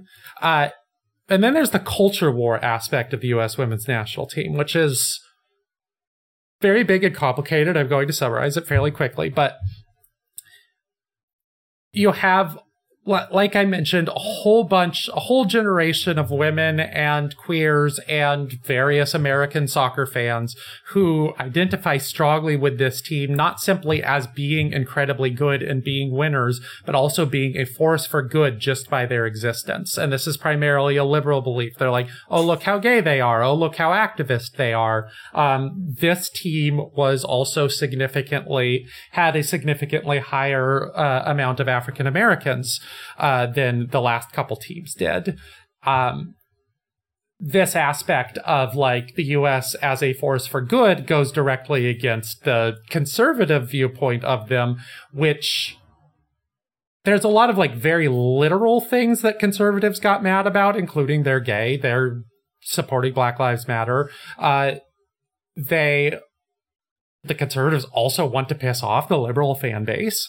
Um, but I think what really has the conservatives get riled up about the U.S. women's national team, and after 2019 and after their celebrations, after two of like the, I think like one of the main substitutes and one of the starters for the team got married, uh, like to each other immediately after they were doing like famous TikToks or Instagram stories of them like twerking in the locker room after their victory it's like these were women who appear to have fame and success and exist in the world who are like totally unfettered from patriarchy. And that pisses people who like patriarchy the fuck off. So this this conservative backlash to the US women's national team is built a lot on these women don't need them. These women exist. They make their money from their endorsements and so on. And that's that's not a thing that the the conservatives often can abide. And that that's i think one of the main reasons you're seeing this kind of gleeful backlash at them losing from the right. Um, and then to cap this off there's also alexi lalas who is one of fox sports main analysts. That's his official job. His job is to you know sit at the desk and say here's what's happening in the game. And he is pretty decent at that, but that's not his actual job. His actual job is to say things that rile up everyone else I just mentioned. And he's like the number one voice that they go to immediately after what's happened on the field. And they're like, Hey, Alexi, what's happening? And he's like, I'm going to say something that's going to piss everybody off because that's what I'm here for. And so, like, what's an ex- what's an example? He, like, wh- like he, how one of those would go? He tweeted out, uh, his tweets are significantly more um, inflammatory than his actual work at the desk. Though his work at the uh, desk shocking. has been Sh- yeah, shocking. He tweeted out like the American women have gone all in on activism and, you know, being public figures and getting endorsements and so on. And that's fine if you win, but this team stopped winning and it's easy to see why people have been getting pissed off at them. It's like, mm. is a real red meat for the conservatives here. Um, mm-hmm. and real red meat for making the, the liberal super fans upset. Um, at the desk, he's like, he, he just kind of smirks and is like, well, if America, if the American team, like before the match with Sweden, the American team was like, oh, we're happy. We're doing well. We know we didn't play super great against Portugal in the last group stage match, but where everything is cool. We're going to be great in the group stage. And so he would like smirk at the desk. Well, if everything they're saying is true, then we'll see the U.S. women's team win easily. And if not, I guess there'll be problems. Uh, so that, that's sort of his whole role there. They also got Carli Lloyd on the desk, who, who you mentioned, Rob, who got extremely pissed off at the team celebrating getting a draw against Portugal in order to barely squeak into the round of 16 to get out of the group stage. And mm-hmm. yeah, the U.S. women's national team are supposed to be women, or not women destroyers, world destroyers. Uh, well, they'll destroy some other women along the way, but yeah, uh, yeah. but as long as it's American women who succeed, then whatever. So Carli Lloyd sees them like celebrating gleefully, and some of it's like playing with the fans, and that's cool. But some of it is like they appear to be genuinely really happy that they have scraped by Portugal, a team they have thrashed in every other meeting that they've ever had with. This is a team that because they only scraped by Portugal instead of winning big, instead of beating the Netherlands, instead of beating Vietnam big, they're now going to be playing Sweden in the round of 16, a traditional power, the number three ranked team according to FIFA's rankings, where the US was number one. And they end up losing to Sweden. Had they performed better in the group stage, they would have played South Africa, a team I really loved watching, a team that had one of my favorite players in the tournament in Thembi Kgatlana at, uh, at striker. But a team that's ranked like number 50 in the world and ended up losing to right. the Netherlands. Re- they they put up a fight, but it was not. Um, the Netherlands did seem to be largely in control, and this is because the U.S. women basically they, the U.S. women had a really good tournament if they were the men's team. That's how bad it was.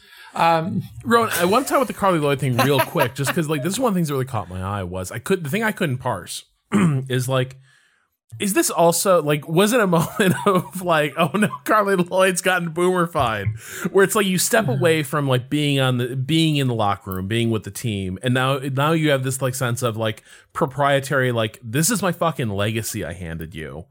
And yeah. what are you doing with it? And to an extent i get how you get there but also it seemed really ungenerous for the person who's like you don't go here anymore. Like your your time is done these are the people who actually have to go out and, and compete and now you're kind of throwing rocks at them but it sounds like you also kind of saw some of the same stuff that like carli lloyd was like i don't know if this is like it sounds like you also kind of didn't know if their focus looked like where was where it needed to be yeah they, they should not have been celebrating that like this is this is not this is not a culture war thing. This is like a basic history of football thing. Like the U.S. women's national team that won the last two World Cups, that is what half of every Women's World Cup ever played, celebrating a draw with a Portugal team that's made their first World Cup ever and is going out of the tournament. And Portugal put up a good fight. I was very impressed with Portugal, but like, I was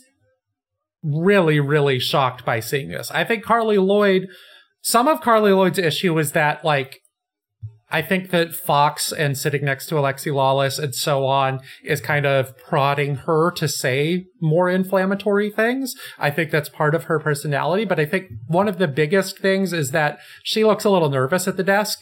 Uh, she, she does not, she's like, she retired, I think, two years ago. Um, she's not someone who has been like, fully television, made comfortable on television, and they want her to be. She's such a huge name, an important name in U.S. American soccer history. So I think a lot of the like ungenerous parts of it felt like nervousness to me. Uh, like, like accusing players who were possibly her friends of caring more about endorsements than actually winning on the pitch. That one, that one's a little much. Um, but it's not hard to see that this team has failed pretty dramatically at both the Olympics and the Women's World Cup in the past three years since their victory in 2019. And yeah, that's worth being mad about if you care about this team. I thought there was an interesting, uh, go out and ask something else. That's not that. No, because because you alluded to even Carli Lloyd making reference to the endorsements thing. You sort of uh, led us into the segment by talking about like money, and a moment ago, like a few yeah. minutes ago, you alluded to professionalization also ticking up right. in the sports. Let's talk about like just how the professional landscape and the incentive structures have like changed now as women's football has become a much bigger deal. So the story of women's football across the last decade or so is that the U.S. is no longer the center of the universe. Um, even when the U.S. was not winning World Cups in the 2000s, there is still a push for it to have the very best professional leagues that they possibly can. Their first professional league that they tried to get off the ground in the early 2000s, like, uh, they tried to get the very best players from the 1999 World Women's World Cup, and they largely succeeded. They just did not have the financial ability for all kinds of different reasons uh, to get that league off the ground. In the but in the 2000s, what starts happening is that countries in like Central and Northern Europe, like Sweden and Germany especially, managed to get a sl- good, slow, consistent professionalization off the ground. The German league and the Swedish league start becoming more of the center of uh, world women's world soccer, and Germany especially starts doing well, and they win the the two World Cups that take place in the 2000s. Um, they have their own like super club team in Wolfsburg. Their first division is get, starting to get more women. Sweden has uh, Marta, who is the best player of the world by far in this era. She goes to a, a team, I believe it's Malmo, which is like just a tiny little city in Sweden that happens to have a team and they managed to get the best women's player in the world. And that's like her second home after she's played for in the American League. She goes back to the American Leagues when they restarted the 2010s. That that American League is like, okay, 2011 World Cup happened. Uh, we're getting the best players in the world again, but it's not quite all the best players of the world. Like some of those European leagues, particularly Germany and particularly France, are starting to get teams that are pretty good in the men's world, but not like insanely good uh, and saying, well, what if we had the very best women's team in the world? How cool would that be? Because it's really hard to break into men's football, but it doesn't take that much investment to start professionalizing, play, paying women a decent amount. So you have Lyon in France and Wolfsburg in Germany, and then a bunch of teams around them slowly growing up and getting professional leagues that are, or professional teams, not necessarily leagues that are decent enough counters to the NWSL, which has grown up in America at that point and is pretty clearly the best league in the world. But there are teams that could easily step in and maybe beat them. So that's happening by the early 2010s. Yeah, quick question. Is any of that displaced into, like, is any of that partly driven by just the displacement of some, like, sports like like we've talked about like the rise of super teams and investment just like yeah. swamping and distorting regional leagues and like rivalries fall yeah. apart is some of the uptake of women's football being driven by the fact that like well you can't have a good men's football club anymore because right, exactly. like there's like five of those allowed so so Right. So you look at Lyon in France. Lyon is typically one of the better men's team in French football history. They will win the league every so often. Like they're they're good. They are in a league where um, Middle Eastern investors bought Paris Saint Germain, one of the bigger teams in Paris, and just channeled huge amounts of money into making that the very best team in the in the world so Lyon went from maybe winning, you know, two or three championships a decade to being in a league where Paris Saint Germain wins nine championships in a row. So if Lyon wants to get, uh, wants to get ahead somewhere, the women's league is a perfectly good opportunity. And Lyon wins like six or seven uh, European Champions Leagues in a row on the women's side. Um, Wolfsburg in Germany, Germany has been dominated by Bayern Munich in a similar way, where they're not like taken over by foreign investors, but they are a team that has won like a dozen German league titles in a row, while Wolfsburg is probably not going to win a championship on the men's side, but they can win championships on the women's side. What started happening in the past five years a little a little further than that, but around the 2019 World Cup. Uh, and a little before, especially in England, is that those giant men's teams, the super rich ones, Bayern Munich, Real Madrid, Barcelona, Chelsea, Arsenal, Manchester United, these teams have all decided, or these clubs have all decided, well, why are we getting beat on the women's side? We want to invest there too. So now you have basically gone from a situation where five years ago, the best leagues in the world, or the, the US league was definitely the best league in the world. There were other good teams. Now, at this Women's World Cup, the US league is still very good. It's still possibly the best in the world, but the traditional five best leagues in European football, uh, England, Germany, France, Spain, and Italy all have invested a huge amount in their women's teams. Barcelona, which is one of the biggest teams in European soccer, that's where Messi played, to go back to him. They now have by far the best team in uh, in European soccer. They've won the last few Champions League. They scored like 300 goals to three or something a couple years ago. It was like they've run rampant over Spain, but Real Madrid, their longtime rivals, have said, okay, we can't let ourselves be beat up by Barcelona on the women's side. We have to invest our own stuff. So now Real Madrid is also building a women's super team. Uh, I would say the English league is possibly the one that has caught up to the NWSL. They have possibly more superstars. I don't know about the the overall quality of your average player, but they have possibly more superstars playing for your big traditional powers of Arsenal, Chelsea, uh, Manchester United, Manchester City, uh, Liverpool is coming up, Spurs are coming up. Like these are these are the big six in uh, English football, and they're becoming the big six in women's football as well. So you have a situation where the US is no longer the center of the universe, and this has been fast.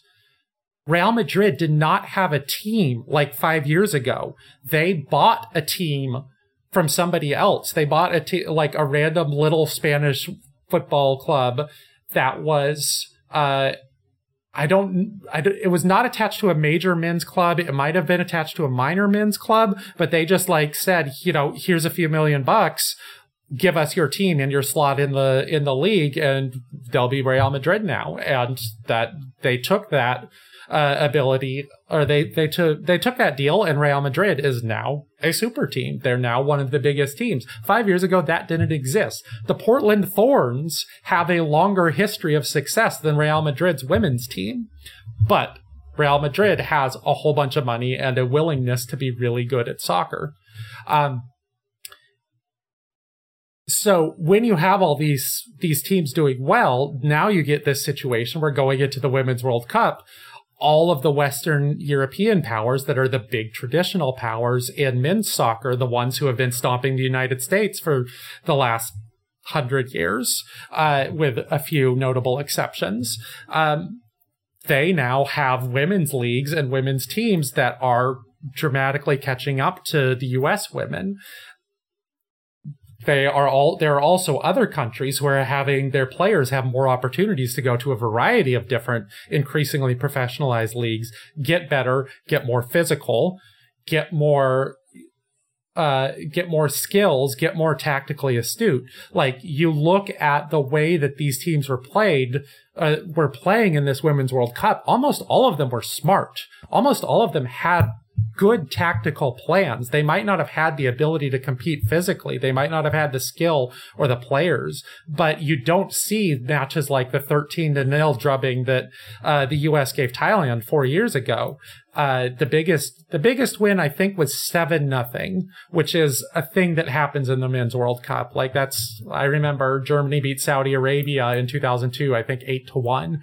Uh, so this is like this is like a level of competition that's roughly equivalent. And this is an extremely new development. And on the field, you see it where in 2019, the U.S. women's national team was bigger, stronger, faster, smarter, more skilled than everybody they played except England. They would just run rampant over any other team. Uh, England was basically the only one that could begin to match their physicality, and England very nearly beat them. I think they should have, other than some some VAR bullshit. Um, but now all, every team has that. Every team is big. Every team is physical. The U.S. still has like some advantages because this is kind of how they play. They want to have these big physical teams, but they're not, they're not like just winning because of this. Uh, and there's there's a whole history of like ways that the U.S. has been forced to adapt here and so on. Um, but you also look at England. England played Nigeria in the round of 16. Nigeria played better. Nigeria should have won. The English were like, we're going to boss this team And Nigeria was like, no, we're mm-hmm. going to boss you. And they could. They did. They just didn't manage to quite get the goal. And then they lost in penalties, which was unfortunate. That was, that would have been very good for my anti-colonial World Cup rooting plans. But yeah, the same thing happened with the US. They've been used to pushing these teams around. They did not push Portugal around. They did not push the Netherlands around. And Sweden has always been one of the teams that could compete with them.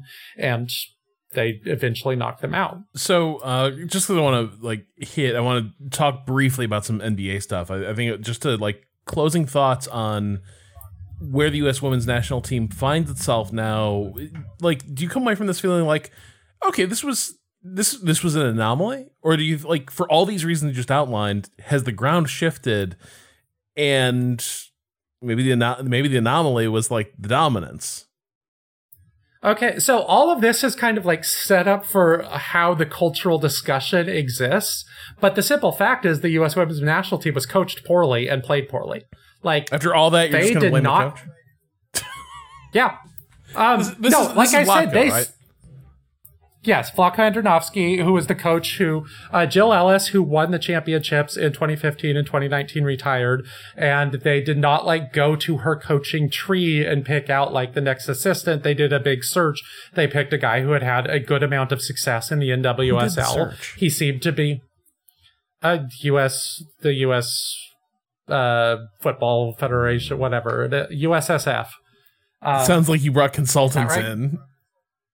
Yeah, there, there. This was like a wide-ranging search to find, try to find the best person. The player signed off at them. He seems a genuinely nice Yeah. guy, but at both the Olympics and the World Cup, he tried to play without a midfield. Like, there's, it's, it's really strange. Uh,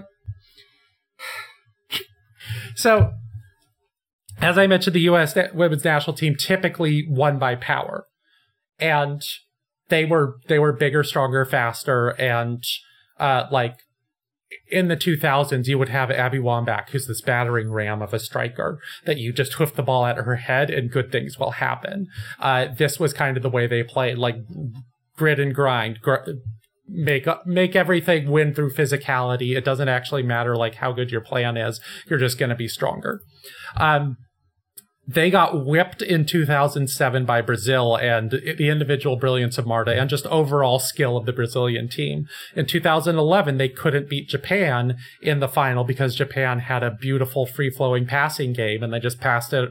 The, the US did not have the ability to break that down and Japan eventually won in penalties. What Jill Ellis brought was a free flowing modern tactical system that the US didn't just win by being bigger and stronger. They also played really nice football. They would, you know, pass the ball.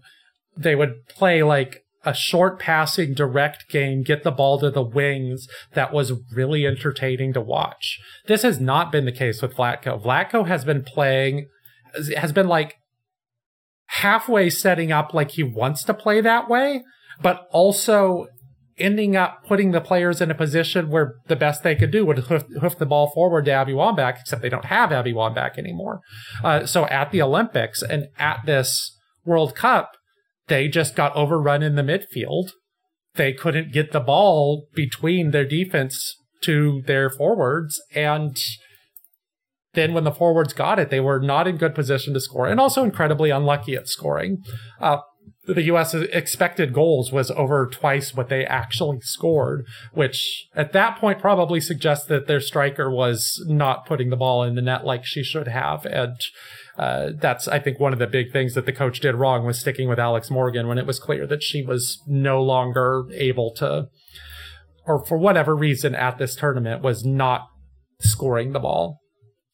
So yeah, you had this this version of the U.S. women's national team where they were not quite being physical the way that they had had success with, and they were not quite being tactical and skilled in the way that they had success with. They were kind of doing nothing, and this is why Carli Lloyd was getting pissed off. This is why most people who are like dedicatedly watching the matches, not just the results, but also the style that they were playing was just not what they'd become accustomed to. Um, and that that mostly lies in the coach. There is one aspect of the story that I just have not heard people talking about that much, which is that two of the US's best players were out injured. Um, most teams had good, really good players out injured. The Netherlands lost their by far their best player, Vivianne Miedema. England is without Beth Mead, who is one of their best players at the European Championships. Like there have been a lot of long term injuries, particularly to knees in women's football in the past couple of years that it's concerning. People are people are not exactly sure what's causing it. If it's like a physical structure issue, if it's the way the cleats are. Oh, that's funny. if- I feel like this discourse happened in women's basketball like yeah, you there's know, ten years ago. uh, I feel like it was like when the WNBA started and you had like Rebecca Lobo just going from one of the best players in the universe to not being able to play anymore. Um,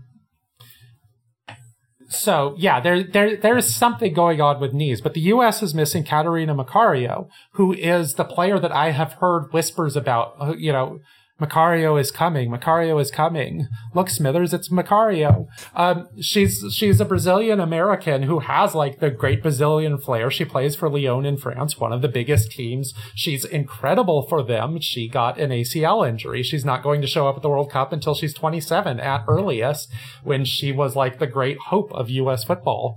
Uh, they also have Sam Mewis out injury, out injured, who was possibly their best player in 2019 and like another big powerful midfielder who maybe could have helped with that. Uh so yeah that's that's part of it but it's they have really good players. They should have played better. The fact that they lost to sweden is not like inherently the surprise. The fact that they looked so bad, especially in the group stage with the players that they have, that they only scored uh, four goals in the entire tournament with the level Yeah. of players that they have.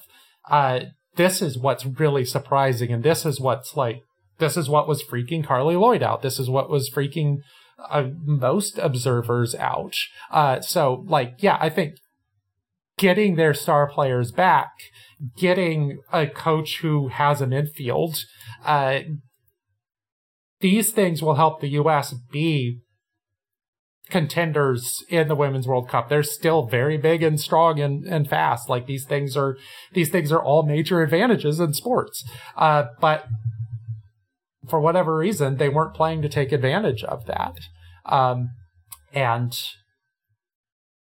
yeah it's some of it is like arrogance. Some of it is like people getting excited when you know the dynasty ends when when uh when rome falls but some of it is just that they did not take advantage of the personnel that they had in the way that they should have and whoever they hire next is probably going to be asked to rebuild their midfield because they also played like this in the Olympics two years ago, which I watched. They looked terrible. They they looked like they were expecting a switch to come on, and that switch never came on. Um, very very Lakers like. There's your segue.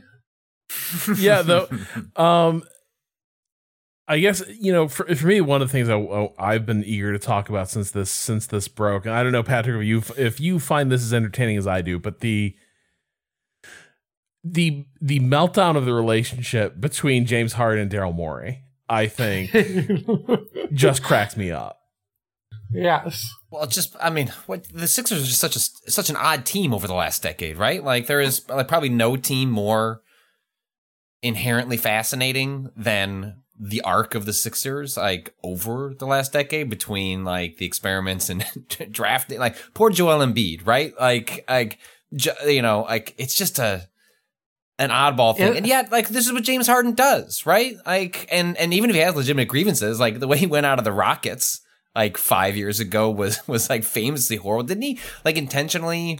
oh god is feel this like the I'm- fat suit thing Yeah. Like where he was like just sort of like I don't know I don't know how to move on a court i'm anymore. so out of like he's- shape oh Yeah, So, 'Cause he just he James- wanted out. James Harden is the embodiment of the Homer Simpson quote about if you hate your job, you don't strike. You just half-ass it for the rest of your life. except when you, except when you have a player who's very good at basketball, half-assing it on the court. It's one of the most embarrassing things that you have ever seen. And so, like, he did that with the Nets. He did that with the Rockets. He's going to try to do it with the Sixers. He says he's not even going to show up, which is not half-assing it, but you know, given his history, him showing up and being played and doing extremely poorly, like the polite way to put it is that this is a man who needs his motivations to be in check to really perform at his best. Uh, and the mean way to put it is that he's a whiny little bitch. I mean, this is this is the thing, like, and, and to a degree, like his play style is always sort of like dovetailed with the latter, right? Where like when he was at his most productive, it was also I've gotten really good exploiting rules Yeah. and the way officials are calling games. And when that Yeah. like you know this this was kind of how he becomes such a the greatest player in the greatest player in the NBA. Was it the most inspiring type of greatness uh, in the NBA? I don't know. Like probably not. But the thing that's so funny to me here is that, as I understand it, like the the beef here because he, he went he he basically is threatening to burn the building down. Doesn't trust doesn't trust Jer- Daryl. Let me repeat. Let me repeat. Uh, like he's doing a performance. I mean, like he this is very calculated. Uh, Yeah. Do you have the quote? So oh, here, So- let, let me. I'll, I'll pull it up because he says like Dar- like I will not be part of an organization that has Daryl Morey at the head of it or something like that. It was like I like if he if he's here, I'm not. Uh, so Uh, So last year, he took less money in order to help the 76ers sign his buddies. Correct. And Daryl Morey's buddies. They signed PJ Tucker. They got they they improved their role players around the margins in order to create a contender and the Sixers were a contender. They messed up pretty badly maybe a in fake the contender, playoffs. but yeah, until, Yeah. Till, till their two best players decided to essentially no show in like the final two games of their series. The quote is Yeah. Daryl Morey is a liar and will never be part of an organization that he's a part of. Pause. Let me say that again. Daryl Morey is a liar and he'll never be part of an organization that he's a part of. I mean, that is about as great. And this worst. is, and this is like basically an NBA marriage, right? Like Daryl Morey Yeah. looked at James Harden and it's been hard eyes his entire career. Yes, it's like this right. is a guy. irrationally so, right? Like this has been the Harden's biggest champion at the lowest. Like Harden is a like great regular season player, and then has some serious lowlights in the postseason. And no matter what, Daryl Morey's like, "That's my boy.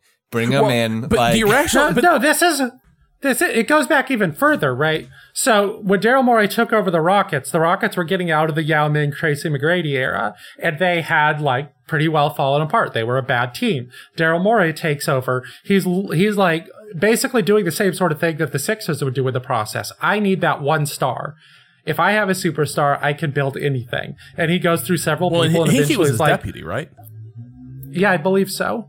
Um, and eventually he lands on James Harden and gets this incredible deal from uh, the Thunder in order to land James Harden. And then Daryl Morey and James Harden are, you know, best bros forever as the Rockets become contenders, make like four Western Conference finals. And Harden is like his Morey and Mike D'Antoni like rebuild the entire roster to be around Harden exploiting the teeniest little things that Harden can exploit. And they're like, oh, we want a guy who can. He's a tall point guard. He can pass across the pass across the floor. We'll surround him with three point shooters. Oh, now he's going to dribble 500 times and take a step back three. We'll surround him with defenders who can also take a step back three in case he, who can also take a three in case he, The you know, ISO ball style was maybe one of the worst things I've ever seen. Like, just it was the least. It was excruciating to watch when he was that. just like dribbling between his legs 60 times as the shot clock winds down and you know he's going to take the step back it's just exactly which dribble he's taking the fucking step back on is yeah Well, and it's just fa- it's fascinating because his performance was so uninspiring at the end of it. I mean, like just like he the highest of highs, right? He had that game where he had like 42, 45 points, like unbelievably, like so, so much fun to watch. And it was, and then James the Harden end is back, baby. Th- There was, I mean, and also kind of undeniable. Like what he had, like two, but they weren't. I don't know if they were back to back, but like two incredible games. That was a Celtics series, right? Um, and like just incredible dominant games when Embiid still lingering from an injury. Like that's been his kind of bugaboo for a bunch of times in the postseason. Um, and then just ended as though they both like didn't want to finish the scrimmage. Um, so it is not as though Harden going into this moment is like, remember me? Remember James Harden's like, yeah, I do. And I remember you walking across the floor, like not wanting to go into a defensive posture, like against the Celtics. And I, so it's just, he's at a really weird spot in his career because I don't know, like, he, ultimately, he plays well with Embiid. He should probably stay there. Where is he going to go? What team wants to give up like real assets for? He was trying to get, make it back to the Rockets, I believe. Like was part was part of his plan here, and I So, just don't see where, here- where he fits in the league right now. For like, who wants James Harden? He he initially flirted with the Rockets, and th- this was like potentially their big free agent signing because the Rockets were like the only team with cap space, and they they have an owner and a front office that's gotten really impatient with their rebuilding, which I think is going to be kind of a disaster. As uh, I don't think they have the players to not be rebuilding anymore. But regardless, they decided they wanted to get Fred VanVleet and Dillon Brooks, uh, who are not 33 years old or whatever, and this is this this is a, a choice. It's a it's probably a better choice than James Harden, but they have to spend that money. Those are the rules of the NBA. So you may as well get pretty good, pretty young players. Um, so then Harden was like, I want to go to the Clippers. Only the Clippers. I'm putting in a trade demand to only Right, go to right, the right, right. Clippers. And the Clippers have jack shit to trade. Like they're not trading They Kawhi gave or- away everything for that window they tried to open for themselves, Yeah. and like none of it's worked out. Got a brand new stadium and like jack shit to f- show for it from a, Steve a place. Ballmer's happy. Just Yeah. look, the, the the the the wealthiest equipment manager who has ever lived uh, is just living the dream right now. just won't include James Harden. So, so this is a thing that both Harden and Lillard and KD had when he made his trade request last summer is that the teams they want to be traded to, in order to actually trade for them, then they're not that great of teams anymore. The Clippers would probably have to give up Paul George. Clippers don't want to give up Paul George for James Harden. The Clippers don't have really anything else that they could trade, or they could just like tear down everything except these three stars, which is what the Nets did to get James Harden, and that almost worked. But uh, yeah, that Well- that's a whole soap opera. But like, the market has been set for what you manage to get for an NBA superstar, and that market will mostly nuke the other team unless it happens to be at the exact sweet spot of having had like a bunch of good draft picks that are now becoming stars, but you maybe want to get rid of a few of them just to like clear out the rotation. Basically, Memphis. Memphis is the team that could trade for a superstar and not be completely fucked. Every other team, Lillard wants to go to the Heat. Yeah, the Heat made the finals. That's great. The Heat don't have assets. The Heat have Tyler Herro. I'm not trading Damian Lillard for Tyler Herro. Well, and this is like, and I think the other part here is, is Harden still the player where it's like, and it's time to give away the store for Yeah. James No. Harden. And That's that's like some of the anger here seems to be because Harden picked up his picked up the option, right? Like he picked up his option, which also basically means I am setting the market my, for myself up here. Like this is this is now the, this is now the negotiation that has to happen because he doesn't want to be on the market where it's like, what's your actual value right now? He, the best thing for him to do is take the take the, take the option, which is great. Right. But then, like, it does get a little rich when you turn around, and I know to a degree, all these contract dis- disputes have an element of theater to it, right? Like it, you like players have to look as if they're like, I am ready to not only blow up the building but cost myself tens of millions of dollars in the process of finding this out. I'm, uh, you know, are you ready to die? Because I am. there, that's that's that's part of it. But I do think there's there's also an element of like, especially I think for a, for a player in Harden's position of like one, the whole country saw that you're maybe not the guy you were, and not the guy that you still conceive yourself Or as. Or worse, he is the guy that he was. yes, that secretly always has been. But What he's 33 too, right? Like I- he, he is hey, hitting look, a critical 33, your best years are ahead of you. 38, 30, But it's that it's that stage of an NBA player where, and you see this with a lot of players where they they have to accept. Are they willing to accept a different role? Are they willing to change their play? Right? And a lot you see we have seen ample evidence of players unwilling to do that and it's like will there be a team just desperate enough Well, to like i don't know we'll sell tickets if james harden shows up See- i don't know if we're going to win any games But, but the thing is, Harden has done that. He went for being the, the king of iso ball with the Rock. Well, before that, he was like a really exciting point guard with the Rockets. Before that, he was a pretty generic so- scorer with the Rockets. Then he went to the king of iso ball. Then he got traded to the Nets, and they wanted him to be a point guard again. He was playing at an MVP level there.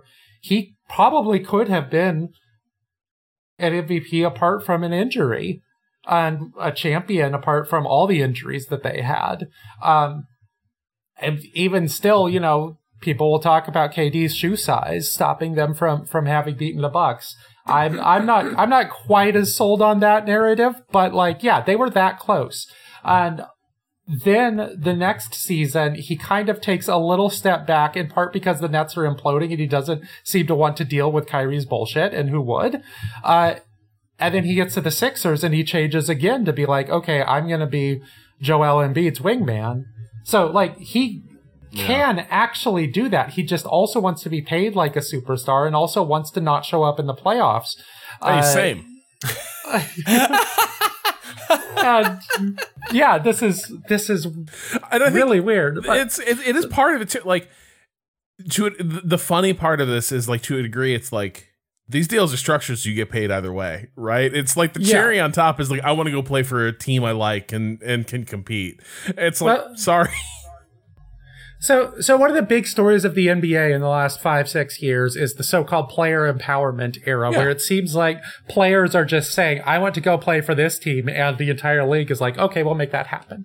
And I have typically found this fairly overrated. Like it's happened at times, but it's happened in ways that t- have tended to make sense for both the player and the team trading him. Uh, like the Rockets had been exhausted. The Rockets, the, the Harden Rockets were done. Uh, the Russell Westbrook experiment had failed and everyone getting out. D'Antoni leaves, Westbrook leaves, and Harden leaves. Like this worked for the Rockets. The Rockets got their draft picks. It was there might have been things that could have worked better. They maybe were a little impatient, whatever. The Rockets made a trade that set them on the path to being able to rebuild. Uh, well, it seems to align with teams understanding Right. windows close and like shutting Yeah. it is better than like a couple extra years of sadness. Right. So then you, in the past year or two, you have these players who are like, oh, well, James Harden got to go where he wanted. Well, Anthony Davis got to go where he wanted. Well, Kawhi managed to get Paul George to go with him. That means I can do anything. So Kevin Durant last year signs a contract for four years and then immediately demands a trade. Like, you are contracted. Demanding a trade doesn't mean anything. That's just you saying you're unhappy, and that's fine. You can say that, and the team can accept that or not. The team can look for trades or not, and they decided not to until Kyrie blew the whole thing up later. Uh, and then KD ended up getting the trade that he wanted in a way that might have kind of ruined the Suns. Uh, I guess we'll see, but this is not a team that I have a ton of trust in for, for next year. Um, so Harden opts into his contract thinking that this will get him more of an extension later. And he's like, wait a minute, I want to be traded. No, you don't have that leverage anymore. You had the you had the leverage before. You got rid of it. Uh, John Hollinger just wrote a column about this on the Athletic today. That it's about like how Harden and Lillard have like gone into less and less leverage over their situations. And they're like, I want to be traded to this one particular team because this is what I think will make me happy as a human being. And that other team no doesn't make sense. It does not make sense for Miami and Portland to try to get into a trade together for Damian Lillard. It probably doesn't even make sense for a three-way trade for Miami to get those assets from somebody else because if Miami trades Bam Adebayo, they're no longer the team that Damian Lillard wants to play for. But Bam Adebayo is the asset that is Damian Lillard shaped. So, you know, these these players are suddenly realizing that like the player empowerment era was probably kind of a fluke the entire time. There were a bunch of there were a bunch of conditions that happened to be met in this one particular moment that allowed for players to get what they wanted in the way that they wanted in a way that they thought would be for real. and it was not. And you still have players under contract, and those those contracts are more important than the players' feelings, and that's providing some good entertainment. That is true. Um, let's get to a couple questions before we get out of here. One, Uh, more NBA thing. Yeah, hit me. We need The Witch is dead. Rob and I need to celebrate Mark Jackson being off the NBA. Mama, there goes that man. yeah. Uh, Oh. Patrick, Patrick, did you, were you ex- exhausted of that of that broadcast booth as Rowan and I were? I don't know that I was that personally invested in Okay. it to the degree that the two of you are having the reaction. I so I think it's like if the I think the problem is so I think there's two things.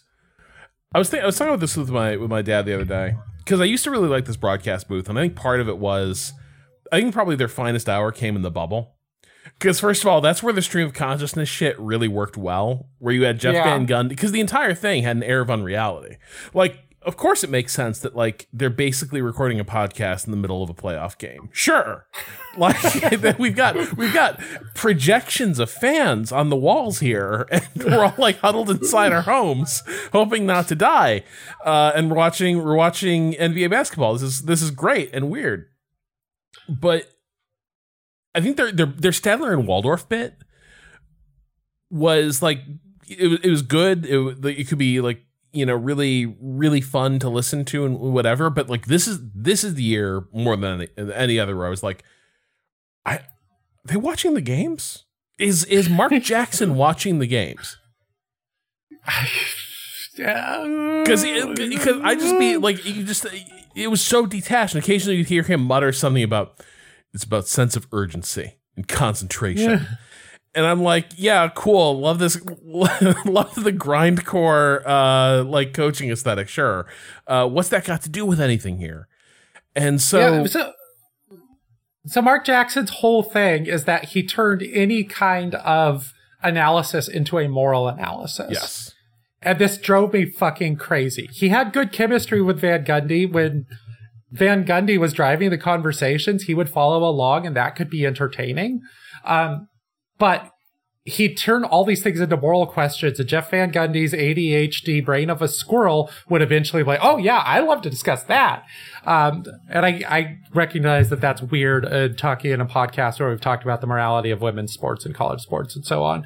Uh, but yeah, yeah, we're we not did in the on the, yeah, way. It's good. yeah. We're also not on ESPN describing a game as it's happening. Um, but yeah, Mark Jackson would be like, oh, it's not just about taking a three pointer. And if you can make the three pointer, that's good for your team. And if you can't, it's not. It's about the moral aesthetics of whether the three pointer is good for the game. It's about embracing the grind. Are you going to be the player that you can by diving for the ball? And that's, that's not nothing, but this is like his only lens. And it's also particularly weird from a guy who's a famous backstabber. Like, he started a locker room mutiny against Jerry Sloan and John Stockton when he was in Utah. Wow. He he was like played favorites with the entire Golden State Warriors team. He like snuck Steph Curry into a, a faith healing thing uh to in order to try to heal Curry's ankle, which apparently worked. Good job, Mark Jackson. but like Curry did not know that this was going to be happening. Like Curry did not consent to be faith healed. Uh I didn't know that story. do at any of us, Rowan, do any of us consent to be faith healed, or does it just Yeah. happen to us? I, I think many people do. Like like when you take them to church, actually, they tend to know what's happening. I've seen Justified. Okay, I know that this happens. Um, it's that wow that I didn't know that that background wasn't played but it is just it was such a it's such a goofy uh style of broadcast because also I think part of it is the whole like it's about you know uh it's all about hard work and and and being on that grind and it's like Mark, some of these guys are really fucking good. Like, I'm sorry, but like some of these guys don't have to work that hard. Like, they just don't. And I'm sorry, but they're just that dominant. Or or the hard work that they put in means that other people's hard work becomes irrelevant. yeah. Yeah, Yeah, yeah. it- it's this is- basketball has become a game about exploiting the tiny little inefficiencies, and with that tiny little inefficiency is Steph Curry raining threes. like, Yeah, it the, the defense can be really good. It's great. It's it's no, great they should have just spent more time out, Foxes in the gym. You got Yeah, you got to get back in the lab after after stuff. You know, They goes. they just need to they just need to believe in Jesus, and those threes will stop getting hit. Um, but yeah, it, it's, I I have disliked Jackson immensely. Like there there are times when it has worked, but uh, getting rid of Van Gundy is, I think, probably a, a somewhat necessary evil. Like he's that was that was me. I, I, I like Van Gundy, but one, he wasn't great this past this past thing, and if it Yeah. like cleared the lane for the trench run on Jackson, I was like, all right, well, yeah. we So so now we're getting Doc Rivers and Doris Burke. I was not following basketball that much when Doc Rivers was a television guy, so I'm just praying we're not getting Jackson. I've heard people say he was really good. I've heard people say he Yeah. was he was great in the booth. Uh, couldn't be worse. Yeah, and Doris Burke is very good to have in the booth just as a person who talks. I think her analysis is not always like the deepest, but like that's probably that that's like the third thing on my list of important things for the booth. The first is like are they clear? Can they talk well? She amazing. Are they entertaining? Yeah, she's good. Uh and then is the analysis good? Well, it's not the worst. Yeah. Uh and like this is this has a lot of potential and just they needed to fucking mix it up. It had been a decade of these these these chuckleheads and um Well- ESPN has also just needed to mix up their announcers like the the level of analyst on national NBA games is oddly low, especially considering how many good ones there are on League Pass. Do, like, so hey, speaking of league pass, like get with that Stacey King Chicago Bulls action, like weirdly compelling NBA Make commentary. Stacey elevate Stacey King. I mean, I would don't want to lose him, but like, let's get Stacey King in a couple. of. no, I think we have to protect him from national exposure because people would be like, "This Yeah. guy's so weird," and they would ch- they would change him. Do you, Rob? Do you think uh, like? Do you think we could get Stacey King to come on this podcast? I doubt it. Do you think that's attainable? Are we like? Is he low enough, and are we high enough to like a request like that could make it through? Probably not, but you know, you got you'll never know. you'll never, you know. I'm not sure I can make. I, it would have to be a special Hey. main feed. I can't say like, "Hey, uh, behind the paywall, Stacey King, do you want you know to what, come talk Patrick? to some?" you got to think like Steph Curry on the moon. You know, that's Mhm. that's the image you Mhm. got to have in your eh, have in your head. Just Mhm. like Mhm. we'll get Stacey King. Look, if I can get on a Home Depot Halloween press event, why can't I get Stacey King on this sports podcast? Oh, I see the skeleton behind you. I understand now. Yeah, yeah. Yeah. So I, I dream big, Rob. Dream big. We're gonna dream big as we get closer to the start of the. When does the NBA season start? End of Oh, October. Yeah. Okay, all right, we got time. Talk to talk to Stacey King's management. Um, all right. Well, uh, you can send questions in to questions at remapradio.com. Uh, dot com. uh, we got uh, one in from Waz. Dear Remap, what sport would you like to watch be professionally played with the normal ball swapped with another sports ball? I got I, I saw this one and I had something instantly come into my mind. I want hockey played with the the curling thing. Oh my god, a- that's very good. Um, I think you would see people's feet ripped off. Like if if those I think that's curling stones point. got actual I, I, velocity. okay. Yeah, I don't I don't want to watch this the first time it happens. I want to watch it after three years of people getting used to it, adapting the sticks, figuring Mm. out how to play around Mhm, it. But just mhm. like yeah, like action curling. Let's Love see it. what let's see how this rolls. See, my mind it, I, I, went less from swapping a, a, a ball from another sport to like, what if we just made the football half the size? Just make it tiny. Just like, can they play with it with a Nerf ball? You know, what like the Nerf ball the just- fucking fins? The yeah, so they could just get it like a hundred yards down the field. Like, just go. Like, just let Ja'Marr Chase rip it down the track and fields, and just see playing, how far just you can rip playing that with lawn darts at this point. Yeah. Can we play? Can the NFL? Uh, you know, look, I don't. I don't like watching the um. What is it? Not the All Star game. What's the the bullshit that they do? Pro What's Bowl. Their, Yep. The Pro Bowl. Yeah. Can they just play 500 instead? You know, just like just like whip that did- ball in the air. Didn't didn't Um, they already basically change to that? Yeah, they've tried to switch to the, just like the um skills like competition as opposed to yeah skill competition. Well, I think they, they, they wanted to be more like the the NBA All Star, but even that now is kind of kind of washed. Like it's the, these events are these these events are hard to make interesting. I think for me, here's the problem: there are very few situations in which the shape and characteristics of a football do not hmm. make other games a little more interesting. Soccer with a football. Soccer with a football.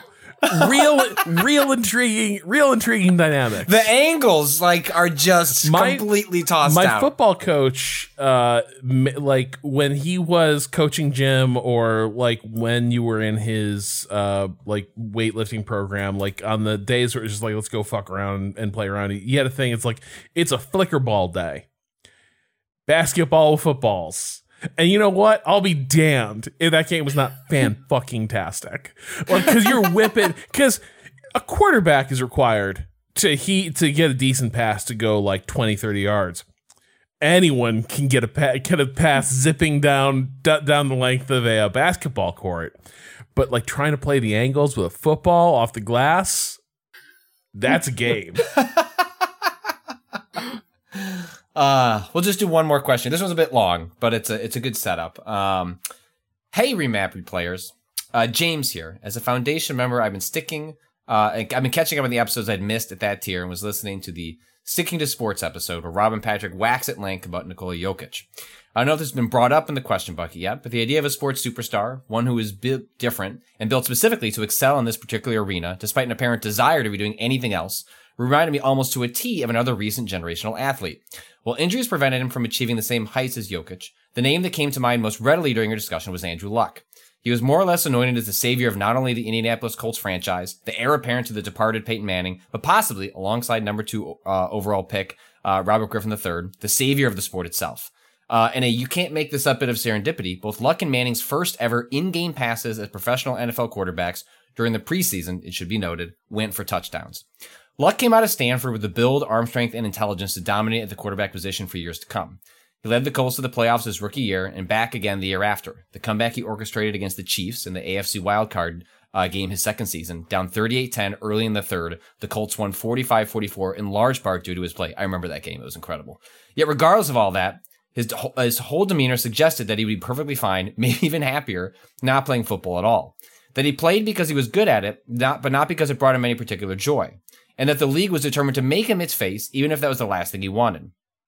His pressers hinted at other interests and other pursuits, which are anathema to an industry and a fan base that wants its stars to live, eat, and breathe the sport. Full disclosure, I was employed by the NFL Network during Luck's career, and the conversations among my coworkers were that he felt like he was too smart to be playing football, especially given what we know about head injuries in the sport. And so, when Luck did eventually retire, it was more the timing of the decision, which unfortunately was leaked during halftime of a preseason game, forcing him to address the media in its wake unprepared, rather than the next day when he might have been better prepared with his responses, rather than the decision itself. I think he always saw it as a job, not a career, and maybe in a way that it's it's for the best that he didn't achieve the Olympian heights of hoisting the Lombardi Trophy. Had he done so, it might have prolonged his career alongside his rapidly departing joy. Thank you so much for keeping the podcast alive. You've all brought warmth, humor, and so much more to my daily life. Fuck capitalism. Go home. James. Um, yes, this was a conversation we had with Jokic about like, if you were just born into the world and you looked at yourself and went, oh no, I'm a basketball player. You might play basketball and excel and be great at it. But what's delightful about a Jokic is like seeing him with his horses and like all these. It's like, look at this well-rounded person that has other interests and is okay walking away from the game of football and doing anything else. I think the Jokic stuff is somewhat overrated. Like as someone who adopted the Nuggets as her second team uh, in the last few years, uh, he does enjoy playing basketball. Yeah. Like this is Yeah.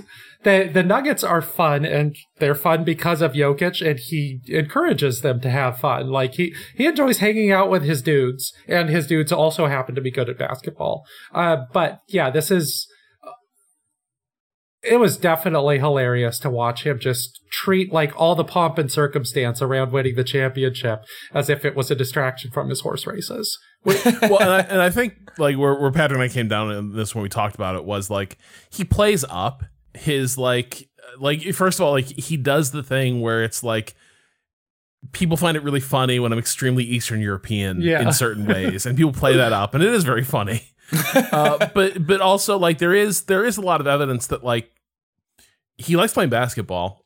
It just does he care about the NBA and all that shit that goes with it that much, and that's that's a different question. But and I think like Luck is Luck was an interesting similar case where it's like this guy was yeah he was like born to be a quarterback but also he's born to be other things and he, that tension seemed hard to reconcile if y'all should go and listen to and this is the broader like you know people listening to this if you're in, if you're interested in hearing about like andrew luck's whole deal uh espn did a really good so they ran a piece about him or maybe it was sports illustrated but they got the writer to come on espn the daily uh, to talk about andrew luck where he is now how he arrived at the moment to like just walk away from the nfl it's a really interesting story and even there it's not as like cut and dried as like oh luck didn't like playing football as much anymore No, like huge tensions with his wife over like the injuries and his time. I mean, like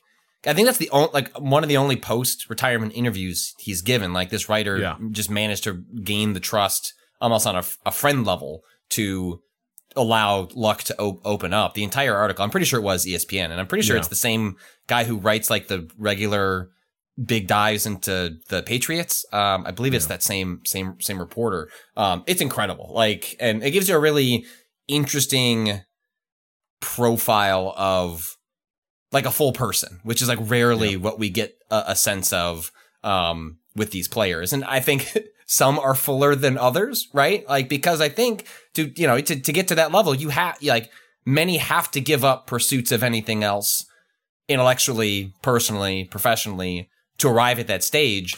I think what was so fascinating about Luck was he didn't give up that stuff along the way, maybe partially because football came just easier to him like when you are you have like the, the like the brain and the and the body to match. And he, he just never seemed to lose that along the way. But it was not as it was not as simple as he was getting hurt a lot by a bad O-line and then decided to Yeah. retire like it was a really painful decision for him to to leave because like he was bought in on like being an an, an NFL quarterback, but also he saw the costs. It's a really like, and the interesting thing is that I think you know you come to come to a feature like this and you kind of hope, oh, things have like where's he come down at, down with all this, and he hasn't. Right. This is the other interesting part of the feature is like. Oh, He's off thri- He's off thriving, Rob, and and sure, like finding other interests, like smart dude, but like it's still an, a piece like tinged with regret. Well, I think he still lives near the facility. Like he still, Yeah. or or he did for a long time before he before he left, uh, like Indianapolis. And so, like, there's always that bit. Like, he is at once a guy who was like, I'm an engineer. I know the risk of playing football. I can do other stuff. And also, he's a guy who's like, fuck, I miss, I miss being that guy. I miss doing that. Uh, the guy I think actually probably really fits the bill of like, what if you're just fucking great at something, but you maybe don't care as much as people like want the, the whole grind mentality right? We want greatness to be associated with and he just really works hard because that's the thing we can all relate to. Well i could work harder and achieve more. And it's like yeah but the thing is this person's also just great. Trevor, trevor lawrence is someone who like coming into the draft was like nah football's not like my whole life it just you know the winning's good but it's not i'm he And that was a basically knock said, against i'm not him. that like, guy "Ugh." right, right. I'm And not I'm not going to be that guy for you. level. Right. Yeah, and and I hats off to him because I loved he refused to play the game because the easiest thing in the world would have been like winning's the only thing because that's what you're supposed that's the quote you're supposed to give and he was just like I'm not I'm not doing that song and dance and you know there's other guys who are basically like as long as I'm getting paid like it's fine you know but Yeah. but I want to say, I want to say, like, the, like some of the draft talk about him, like when they, you know, he's got to go interview with like every single team that might be interested in him. Like some of the chatter coming out was like, is he just too smart? Like, is he going to be able to shut that fucking smart brain of his down and just whip that pigskin? You know, like that was some of the chat. Like these guys care too much about other Uh, things. Um, NF- and NFL draft phrenology is just amazing. just the entire culture around like a player, it's considered a red flag for a player to have an interest. Like, Yeah. It doesn't matter. Any any interest. It's considered a red flag if a player like scores a perfect score on their their Wonderlic test that is it's basically the the cognitive ability What to if he's test that Trump good? took. Yes, what if what if what if this is too effective of a human being? We don't want that. We want we want our easily exploitable group of large people. because that's the thing, Um, right? Like a ton of people in NFL management are toxic meatheads. And Yeah. so you can understand how deeply intimidated they would be if like, oh, this guy's smart and he's got other shit in his life. how much shit is he going to take from an offensive coordinator who is like just marking time until he gets the head coaching job uh, that his dad used to have, and you know it's, it's basically a fail son uh, bouncing from offense to offense. Did, wait, did you see that um, Doug Pederson's son is like the fourth shit. tight end on the depth chart of the Jaguars, and he, the uh, long snapper for the Jaguars in the first preseason game eh, for this upcoming season, uh, had a shoulder injury, so they no, no longer had a long snapper, so they basically couldn't do punts and field goals. But apparently, one of the ways that you try to smuggle your way uh, apparently sometimes for maybe not a fail. So I have no idea what Doug Pederson's son is like, but like you learn to be a long snapper, and then maybe you can like smuggle yourself onto a team if you ne- if you're not necessarily a fantastic tight end that's going to even make the practice squad. And so he, like his yeah. son is out there with a long snapping ability. They didn't ask him to do it very often, but like that's the only way he got on the field. And he's like no guarantee at all to make like the cut based on like the athletic piece that I that I read. But it was a I was like, huh. So you learn how to be a long snapper, so you can have this unique skill that very few people have, and maybe you sneak onto the team that way. And that's how Doug Pederson's son, technically a tight end, ends up on the field in a preseason game. Just That's weirdest shit. yeah. so so to go back to the initial question and to to bring up my other sport that I follow, which is tennis. Uh, especially women's tennis, the idea of players being unhappy and not being able to consistently perform in the way they want is like the dominant story of the last five years or so. In sort of the that Serena half retirement era, you have players like Naomi Osaka and Ashley Barty who were easily the best in the world, and they were just like, "Fuck this! I hate this," uh, and they're gone. Ash Barty did it twice. Osaka has not like officially retired, but she just doesn't show up anymore, and she like got married and having I don't know if she got married, but she had a kid, and you know she they they show her like traveling around museums and stuff as the Australian Open is going, and she's at the Louvre, and like tennis is an especially fascinating sport for two reasons. First, that it's one on one. Like you're not doing this for the love of your teammates. You're you might you might enjoy being with your coach. You might have your box that you travel with who are who are also sort of your friends, but they're not part of the match with you. And the second aspect is that tennis players tend to be discovered at relatively early ages and trained to be tennis, tennis, tennis. And like you hear you hear announcers and stuff talking about players and like there's been a realization in the last five years, especially on the women's side, that hey, having other interests actually really, really, really, really helps. Um, there's there's one player, I think it's Holger Rune, who's uh, one of the the better young men's players. He's like number five in the world or so. Who like he's just a tennis jock, and you hear like his coaches. You you hear stories about how his coaches have tried to be like, hey, would you like to try watching movies? Would you like to try wearing fancy clothes. It's like, no, I just want to watch tennis matches, play tennis matches, play tennis video games, like en- entirely that. And they want him to do more. And it, this is like completely different from 20 years ago, where I remember Serena and Venus Williams were lambasted by the overall tennis culture because they dared to have other interests and probably because they were not white. Um, but they dared to have these interests in fashion and so on. And who are the players who played until they were 40 and were happy with it? Why, it's Serena and Venus Williams. Uh, whereas all these other players who were the tennis only ones, they like had multiple retirements, like Kim Clijsters and Justine Henin. And actually, yeah, it turns out that being into fashion is really helpful just because you don't have your entire life dedicated to something that's an extremely high tension, high anxiety situation. I've always thought like I think it's such a and it goes back to some of those themes of sport follows this arc of like hyper specialization that like has a lot in common with uh you know modern like uh economic practices and such like uh, searching out those efficiencies and like hyper specializing but like that's not doable for a kid. Because you just don't know like who who that person's going to turn into. You don't know like what is their ceiling? Or you like you know you can create like illusory gains. Like this person's going to be an incredible baseball player. Well that's because you're pouring training into them at the age of 11 you know what i mean? But like who knows if they actually have the stuff. It's just that you're you're pumping up their what appears to be their their ceiling, but they're still going to hit probably a, a, very similar ceiling uh, regardless. But th- this this whole notion of like, oh, like by the time you are ten or eleven years old, you should be on the you should be on the ladder toward professional competition. And Adam Silver's talked about this, right? Like like talking about the problem of hey, uh, NBA stars are less happy than they used to be. Like you just notice, yeah. like the NBA is full of people who've like made it and are making big money and are elite stars and the faces of the sport, and a bunch of them are fucking miserable. That's separate from the injury stuff. That is like there's a lot of wear and tear happening to young athletes' bodies before they hit their prime because of this pipeline. But there's that second order issue of you're having 20 year old burnouts crop up more and more in sport. And that's not good for anyone because it's like these are the people who are supposed to be the stars. These are these are the people who are supposed to be the the future, right?